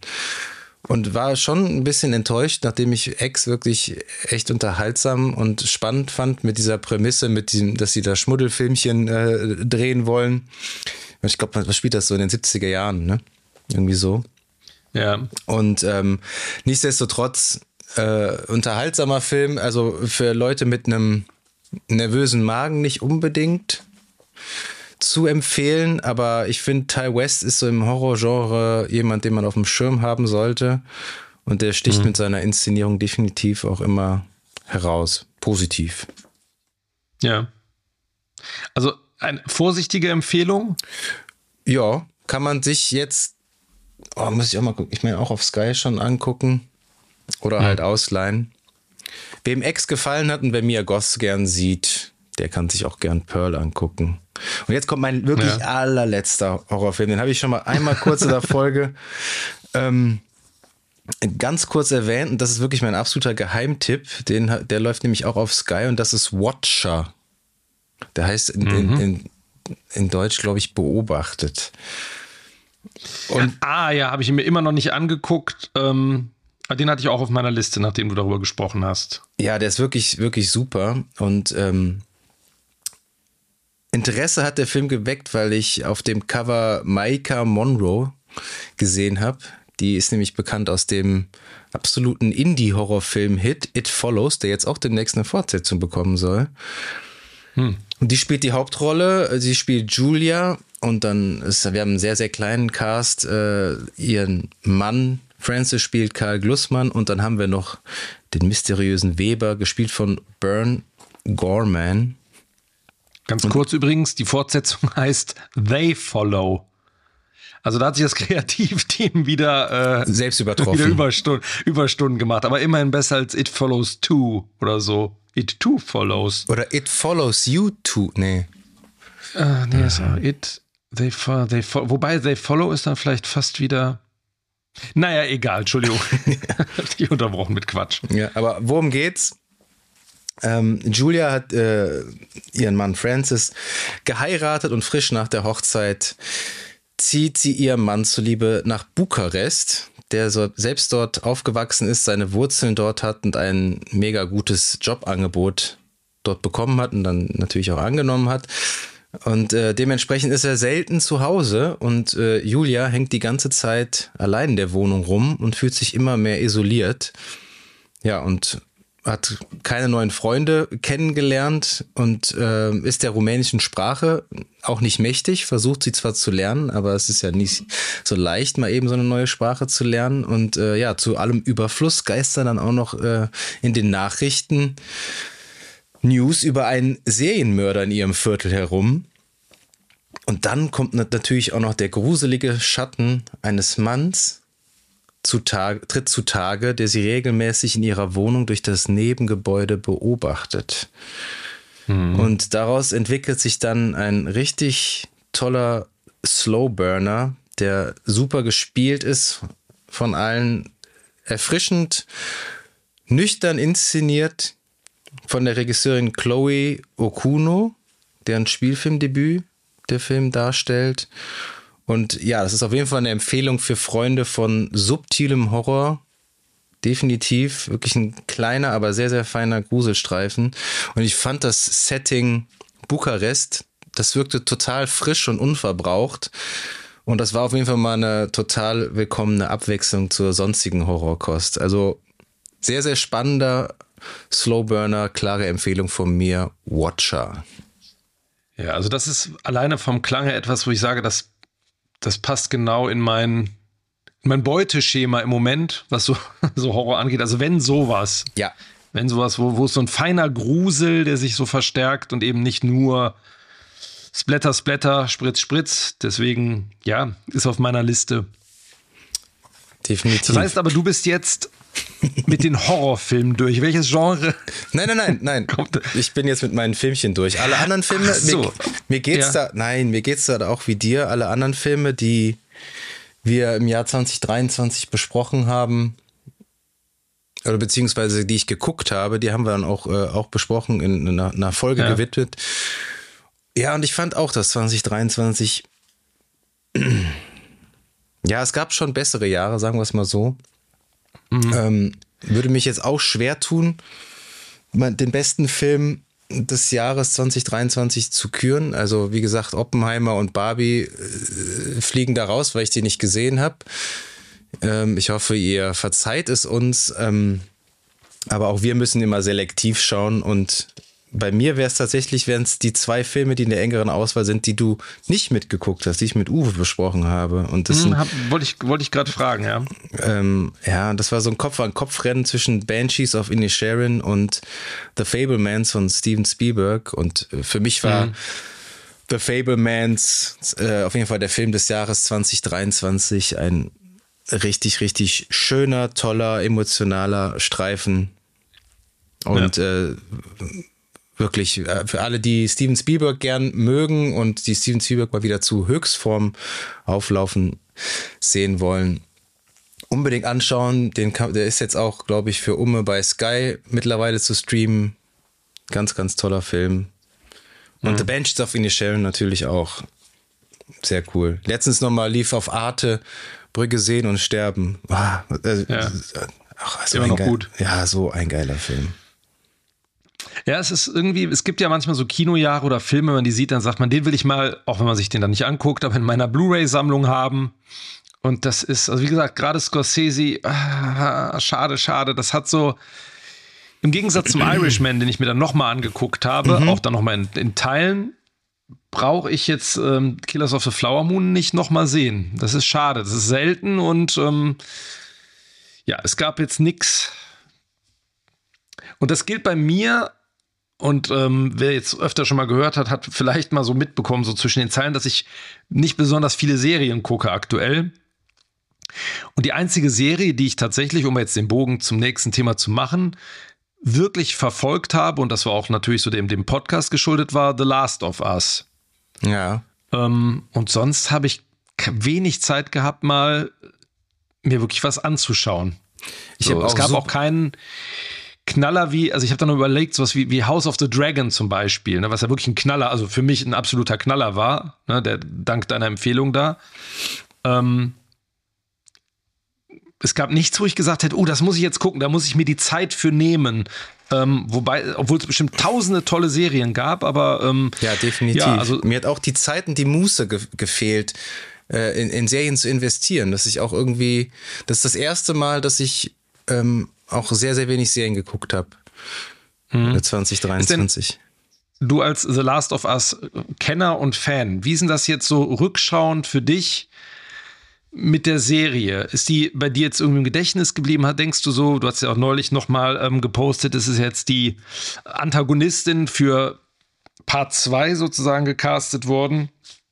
Sehr kontrovers vermutlich wird es dann irgendwann aufgenommen mal wieder, weil ohne Kontroverse geht es ja wieder nicht. Mhm. Ähm, aber freust du dich auf Last of Us Season 2? Ist die Serie irgendwie jetzt bei dir noch im Kopf geblieben? Oder ähm, ist das auch jetzt so entschwunden bei dir? Es ist ein bisschen entschwunden tatsächlich. Ich freue mich total auf die zweite Staffel. Total, weil ja. ich das zweite Spiel, ich habe ja auch die unpopuläre Meinung, dass mir das zweite Spiel deutlich besser gefällt als das erste Spiel. Deswegen bin ich total gespannt, mhm. was sie da in der zweiten Season machen. Und ich kann mir auch vorstellen, dass sie die, das zweite Spiel in zwei Seasons aufteilen. Mhm. Ich werde mir die auf jeden Fall in der Zukunft nochmal ganz angucken, The Last of Us. Aber es ist, hat ist nicht mehr so viel kleben geblieben. Äh, also an mir sind wirklich viele gute Serien vorbeigegangen, die ich irgendwie noch nachholen möchte, wie Succession, die jetzt bei den Emmys so abgeräumt haben. The Bear mm, ja. soll ja auch so toll sein. Dann mhm. äh, gibt's noch Beef, glaube ich. Äh, das soll auch, soll auch super sein. Ich musste schon sehr äh, selektiv schauen, was ich mir irgendwie angucke an Serien. Da sind sowohl ja. einige positiv als auch negativ in Erinnerung geblieben. Und ich würde ganz kurz äh, über die äh, negativen sprechen. Ja. Und zwar habe ich mich dann doch durchgerungen, weil ich krank zu Hause lag und dachte, komm, jetzt guck doch doch mal doch noch mal rein. Und zwar habe ich mir die dritte Staffel von The Witcher gegeben. Und es ist ja. eine absolute Beleidigung, was die mit diesem mit dieser IP bei Netflix angestellt haben. Das ist wirklich eine absolute Frechheit, wie man so einen Elfmeter bei der Vorlage, bei der ganzen Lore so aber, aber so aus dem Stadion schießen kann. Das ist mir echt schleierhaft. Und das ist. Wir, wir, wir sprachen neulich schon mal darüber, glaube ich. Ne? Ich meine, ich erinnere mich, in irgendeiner Podcast-Folge haben wir irgendwie über diese Witcher-Diskussion, da haben wir schon mal darüber gesprochen und haben uns gefragt, woran das liegen kann, dass das passiert. Ich meine, Henry Cavill ist ja da auch ausgestiegen. Wer ist es jetzt? Ist es einer von den. Liam Hemsworth. Einer von den Hemsworths. Genau. genau. Also, dass man jemanden aus der Serie auch vertreibt, der, ich erinnere mich, als die an, anlief, wie der dafür gebrannt hat und was der Werbung dafür gemacht hat. Ne? Der war ja der, der, Liebling aller Fans auch. Ne? Da hat er parallel auch seinen PC zusammengebaut, weiß ich noch. Mhm. So im Eigenbau. Und wie man das hin, also diese, was da für Entscheidungen wieder getroffen werden mussten, um das so in den Sand zu setzen, das ist manchmal wirklich ganz erstaunlich. Ich versuche es mal vorsichtig zu formulieren, dass da äh, ging so ein bisschen die DNA von Rings of Power, ging auch in äh, das äh, mhm. Witcher-Universum, hat sich äh, sukzessive eingeschlichen und die, vor allem die Autoren, was die da ähm, zusammengeschustert haben, das ist wirklich einfach nur noch peinlich. Ja. Ähm, ich fand es sehr schade, als ich gelesen habe, dass Henry Cavill ausgestiegen ist, aber ich kann es so gut verstehen. Also, das ist wirklich. Mhm. Die, die Serie hat ja. Also, ich habe da mit meiner Witcher-Fanbrille auf die erste Staffel geguckt und habe gesagt, ist doch eigentlich ganz gut. Komm. Ja. Sieht zwar äh, stellenweise aus wie Herkules und Xena, aber es ist auch irgendwie auch ganz gut. Ja. Ne? Und bei der zweiten ja, Staffel habe ich mir dann schon gedacht, hm. was, ja. was, was, was machen Sachen? Ja und hatte halt überhaupt kein Bedürfnis, dann die dritte Staffel zu sehen. Und ich meine, die dritte mhm. Staffel lief ja an äh, in dem Wissen schon, dass Henry Cavill nicht mehr dabei ist, weil der hat die, der hat jede einzelne Folge, jede Szene ähm, äh, in der Serie über Wasser gehalten mit seiner schieren Präsenz.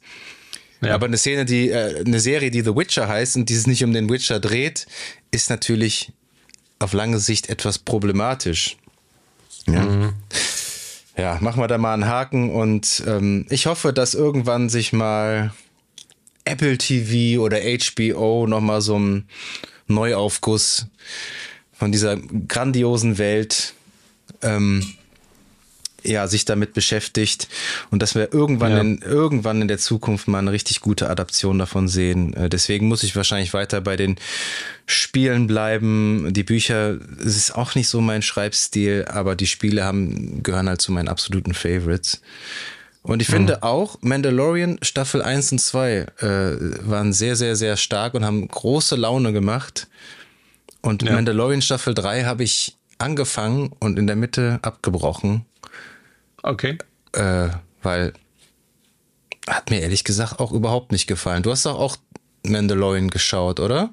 Ich habe ja, wir, wir sprachen ja sogar über, über, die, über die Serie. Wir sprachen ja auch über Boba Fett. Ich glaube, bei mir war es der, der Boba Fett, der irgendwie bei mir da dann diesen Bruch verursacht hat. Mhm, da hat es angefangen. Ja, ja, da war irgendwie, war die Luft schon so raus und es soll jetzt demnächst ein Mandalorian-Kinofilm kommen. Ja. ähm, aber irgendwie ist es halt einfach, Star Wars hat sich halt, das hat sich totgelaufen. Es, es ist, ist, so einfach, krass, ja. Es, ist, es, ist es gibt nichts, was mich daran, ja, es interessiert mich nicht. Pedro Pascal super und so und äh, aber ja, ich, ich will was Neues sehen. Ich kann nicht zum hundertsten Mal irgendwie alte Sachen, olle Kamellen schon wieder durch, durchgucken, durchkauen. Irgendwas Neues. Ich glaube, da, da werden wir, wenn wir jetzt abschließend auch gleich nochmal so auf 2024 Ausblick schauen, graust es mir ein bisschen. Aber, ähm, aber du, du hast ähm, den, den Mandalorian dann nach der Hälfte abgebrochen. Und, hat mich einfach ähm, null abgeholt. Das war. Ja. Also, das, Nee, war, war nix. Also ich kann, also okay. ich kann mich auch wirklich ehrlich gesagt äh, an, an, an nicht mehr viel erinnern. Äh, es hat sich auch okay. einfach diese Dynamik zwischen Grogu und äh, dem Mandalorian hat sich auch irgendwann auserzählt. Es wird dann irgendwie immer kindischer und mhm. äh, Bo-Katan Bo-Katan heißt sie, glaube ich, tritt auch immer mehr in den Vordergrund. Und ich habe halt auch die, die, den ganzen Clone Wars-Kram nicht gesehen. Ich bin da nicht äh, so, ja. so drin und es interessiert mich auch dann nicht mehr. Ich bin ja ich war riesengroßer Star Wars-Fan. Hier neben mir guckt mich mein selbstgebastelter Stormtrooper-Helm an, aber die Zeiten sind mhm. aktuell echt auf Eis gelegt. Da. Ich, Endor war nochmal echt gut, muss man sagen. Mehr davon, ja. weniger dann von diesem Kinderquatsch. Es ist halt so gewesen, dass bei der ich glaube, es war die, was die zweite Staffel, irgendwo die Szene, wo Luke Skywalker kam und äh, Jon, ich wollte jetzt hier Yondu sagen, das war Michael Rooker in Guardians of the Galaxy, ja. wäre auch ein schöner, äh, ein schönes Crossover. Ähm, und wo er ihn dann mitgenommen hat, irgendwie dachte ich so, das ist jetzt, ja. jetzt könnte man ein schönes Schleifchen dran machen. Dann Definitiv. kam er dann in der nächsten Folge oder bei Boba Fett dann wieder zurück und es wird wieder genullt und irgendwie ja. so, oh, es fällt keinem mehr irgendwas ein und mhm. genau das ist das, das ist das Ding.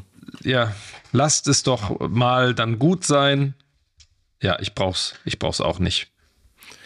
Aber was äh, auf Disney Plus lief und was ganz gut war, das habe ich mich ähm, entschieden, die Serie ist eine kleine Miniserie zu schauen, war A Murder at the End of the World. Mhm. Ähm, ganz spannende Geschichte, denn unsere Hauptprotagonistin Darby, die spielt, wird gespielt von Emma Corrin, die ist eine hochbegabte Hackerin, die sich mit der Aufklärung ungelöster Mordfälle an Frauen beschäftigt. Und äh, dadurch lernt sie auch den talentierten Künstler und Hacker Bill kennen. Der wird gespielt von Harris Dickinson. Den haben wir schon in Triangle of Sadness gesehen. Und da hat er mich schon sehr überzeugt. Und auch hier. Und über die Ermittlungen schreibt sie dann später einen True Crime. True Crime. True Crime Krimi. She's writing a True Crime Thriller. She's writing a True Crime. ja. Also sie schreibt einen True Crime Krimi, was ein guter Zungenbrecher. Ein True, True Crime Roman. Das ist einfach True Crime. Ist ja True egal. Crime Roman. Ähm, ja, und der wird bei äh, einer seiner Lesungen, zieht er das Interesse des Tech-Milliardärs schlechthin, Andy Ronson, der wird gespielt von Clive Owen. Und der ist Den so ein bisschen. noch? Den gibt's noch, ja. Krass. Wieso? Ich habe Clive Owen das letzte Mal in diesem unsäglichen ähm, äh, Valerian gesehen, wo der Stimmt. super farblos den haben wir auch zusammen gesehen so, so, ja, da hatte, wo der den Bösewicht so hingekleckert hat. Ja, hingeklatscht. vollkommen desinteressiert. ja. Und danach habe ich nie wieder was von dem gehört. Ja. Okay. Ja, aber der Wie spielt ist er denn da? Ja, da ist er gut. Das ist er gut. Okay. Spielt so einen, so einen, so einen, so einen kleinen Elon Musk-Verschnitt da. Äh, nicht ganz so exzentrisch, aber ähm, ja, auf jeden Fall lädt er dann zu einem Get-Together in so einem selbst errichteten Superhotel in Island ein. Und das ist natürlich mitten im Nirgendwo. Und auf dem Weg dorthin merkt Darby dann, dass sie eine von neun prominenten Teilnehmern ist. Er fragt sich, was sie unter den ganzen Celebrities dort zu suchen hat. Und zu allem Überfluss ist auch noch äh, ihr Ex-Freund Bill unter den Teilnehmern der damals bei den ungelösten Mordfällen geholfen hat. Und der ist jetzt ein international super bekannter Künstler. Und der bringt natürlich nochmal zusätzlich Würze in die Gemengelage. Ja. Und zu allem Überfluss passiert dann am Ende der ersten Folge der titelgebende Mord am Ende der Welt. Und da muss ich sagen, da war ich schon ziemlich hooked am Ende der ersten Folge und die Serie hat äh, konstant geliefert, finde ich, in ihren sechs Folgen. Ähm, und ja, im weiteren Verlauf kommt dann natürlich noch der obligatorische Schneesturm, der dafür sorgt, dass alle Bewohner des Hotels auf unbestimmte Zeit dann da festgesetzt sind und natürlich kommt Kein Handyempfang. Ah, ja, äh, doch, ich glaube schon. Das ah, schon. Okay. Ja, aber es kommt natürlich selbstredend dann zu weiteren Morden und die müssen dann von Darby aufgeklärt werden. Und äh, wer Krimis mag, der kommt hier definitiv auf seine Kosten. Ich finde, Island ist als Setting immer klasse, wobei es da jetzt schon sehr, sehr verschneit ist. Also das ist wirklich im tiefsten Schnee.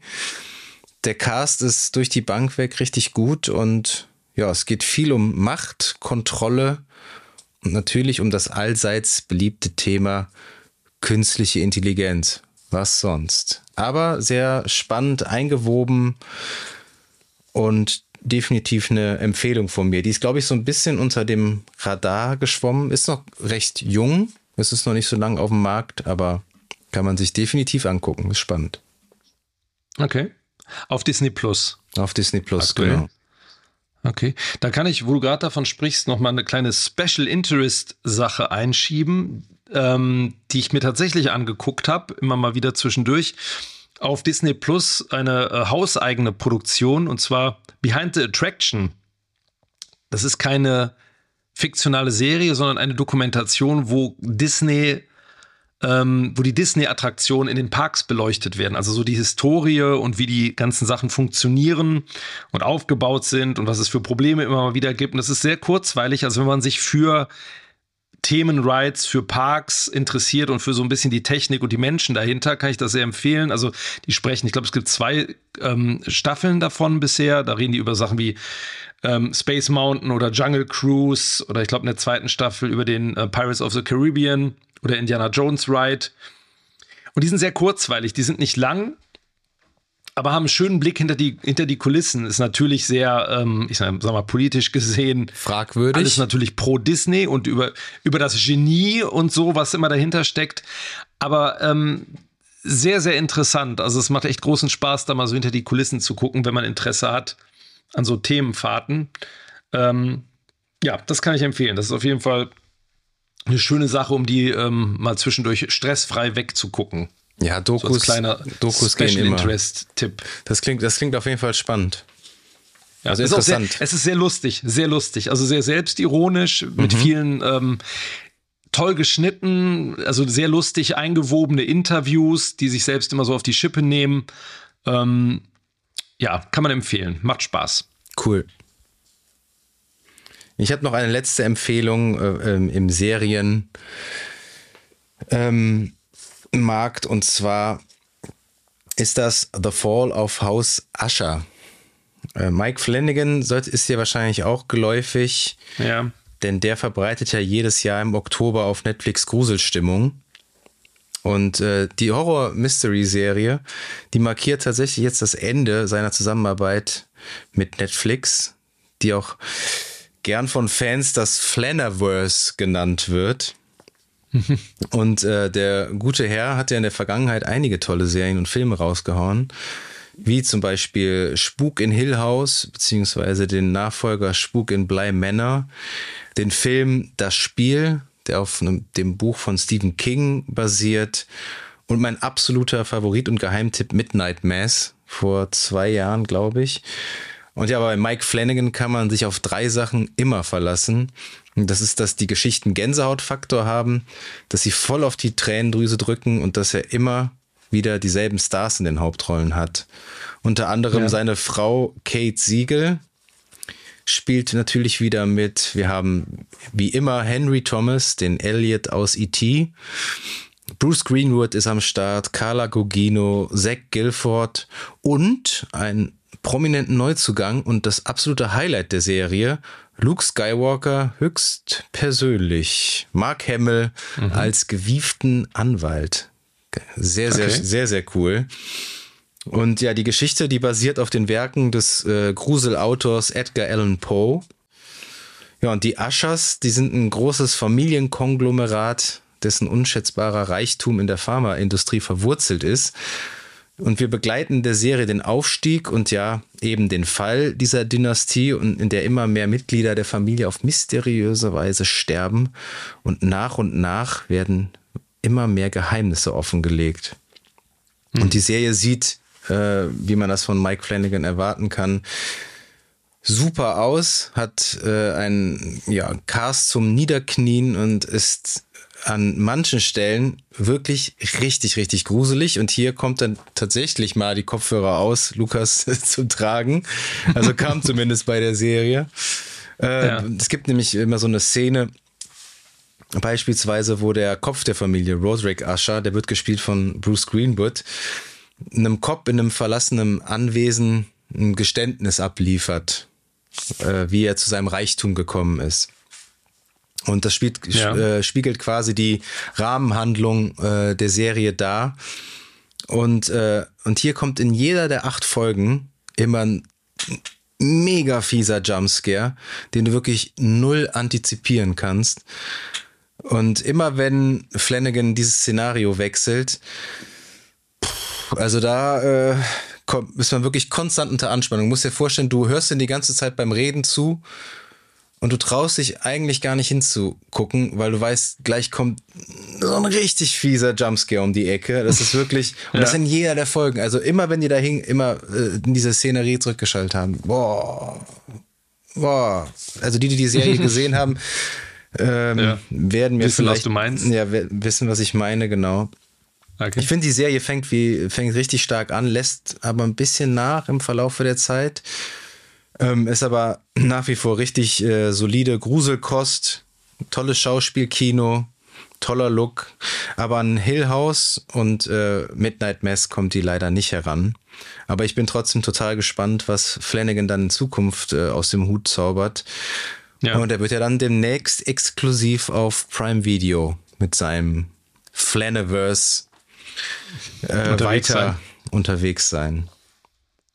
Der Untergang des Hauses Ascher. Acht Folgen, glaube ich, ne? Also genau. Insgesamt. Das Gute ist halt immer, dass seine, seine Serien halt auch immer eine abgeschlossene Handlung haben. Wollte ich gerade fragen, dass, ähm, weil das ist manchmal einfach mal ganz schön, eine kompakte Geschichte mhm. und gut und alles schön auserzählt und nicht wieder stretchen und weitere Löcher offen lassen für noch eine Staffel und noch eine Staffel und noch eine Staffel.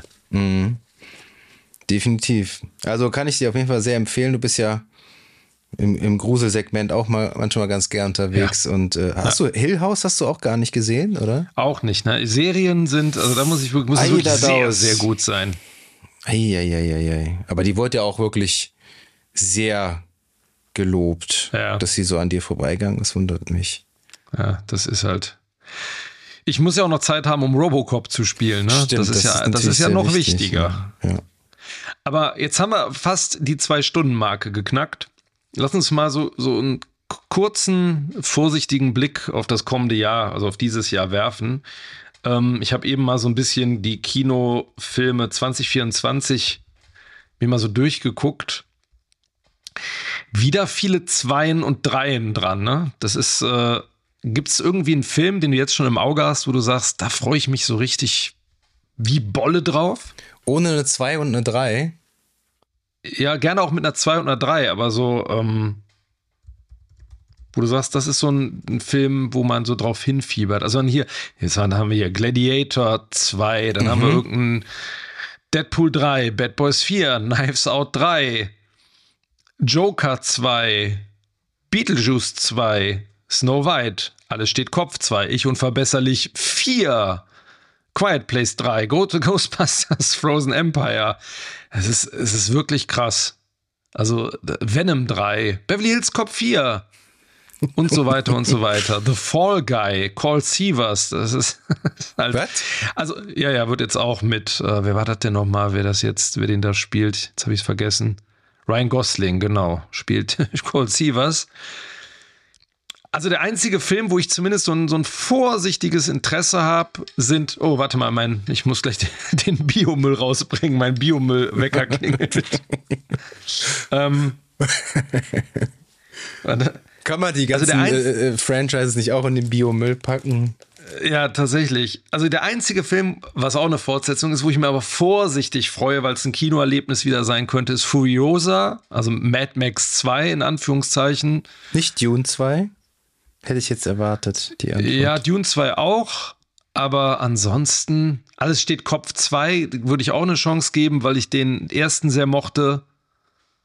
Inside Out. Mhm, von Pixar, meinst du? Genau, der war wirklich toll. Joker, pff, also wenig, was mich so, so, so auf den ersten Blick anfixt. Es ist wirklich erschreckend, ne? wenn, man, wenn man mal ja. drüber nachdenkt, dass wenig eigenständige Filme, natürlich, wenn man im Arthouse-Segment schaut, da definitiv immer, aber klar, was so die großen klar. Dinge angeht, ja, da kommen nur, immer wenig. nur die Safe Bets leider. Oder es kommt ja. halt mal so ein, so, ein, äh, so ein Barbie um die Ecke, der geht dann komplett durch die Decke. Also äh, Oppenheimer ja. würde ich da jetzt mal ausklammern, weil Christopher Nolan ja schon seine Fanbase hat. Ja. ja. Aber mir würde jetzt spontan auch nicht so richtig, ne? Auch nicht so richtig äh, ein Titel einfallen. Ich, äh, Ghostbusters habe ich Lust drauf. Definitiv. Dune 2 habe ich Lust drauf. Gladiator 2. Mhm der Cast ist ja, boah, der, der liest ja. sich schon sehr, sehr, sehr, sehr gut. Ja. Aber bei Ridley Scott ist natürlich auch immer so eine Sache, der hat sein Mojo ja auch so ein bisschen verloren. Irgendwie Napoleon schon. haben wir ja. jetzt auch nicht gesehen, wollten wir uns eigentlich anschauen. Die Kritiken hm. haben uns das quasi den Kinobesuch erspart. Und wenn ich, wo ich, in dem Umfeld, wo ich mich umgehört habe, da war der Tenor auch eher so, meh. Ähm, ja. Ich ja. habe ein bisschen Angst, dass, dass Barry Keegan dann wieder irgendwelche Schmuddelsachen macht im, im, im Kolosseum. Im Kolosseum. dass er seine Nudel, seine Nudel irgendwo wieder rein, reinstecken muss. Ähm, ja, mal gucken. Ich bin mal, also ja, das ist auch, es ist halt auch wirklich sehr Hit und Miss mit, mit, mit dem Herrn Scott.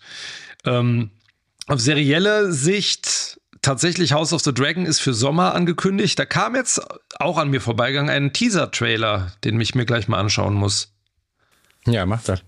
Habe ich noch nicht gesehen. Also da freue ich mich schon drauf. Ich hoffe, das hält das hohe Niveau der letzten Staffel.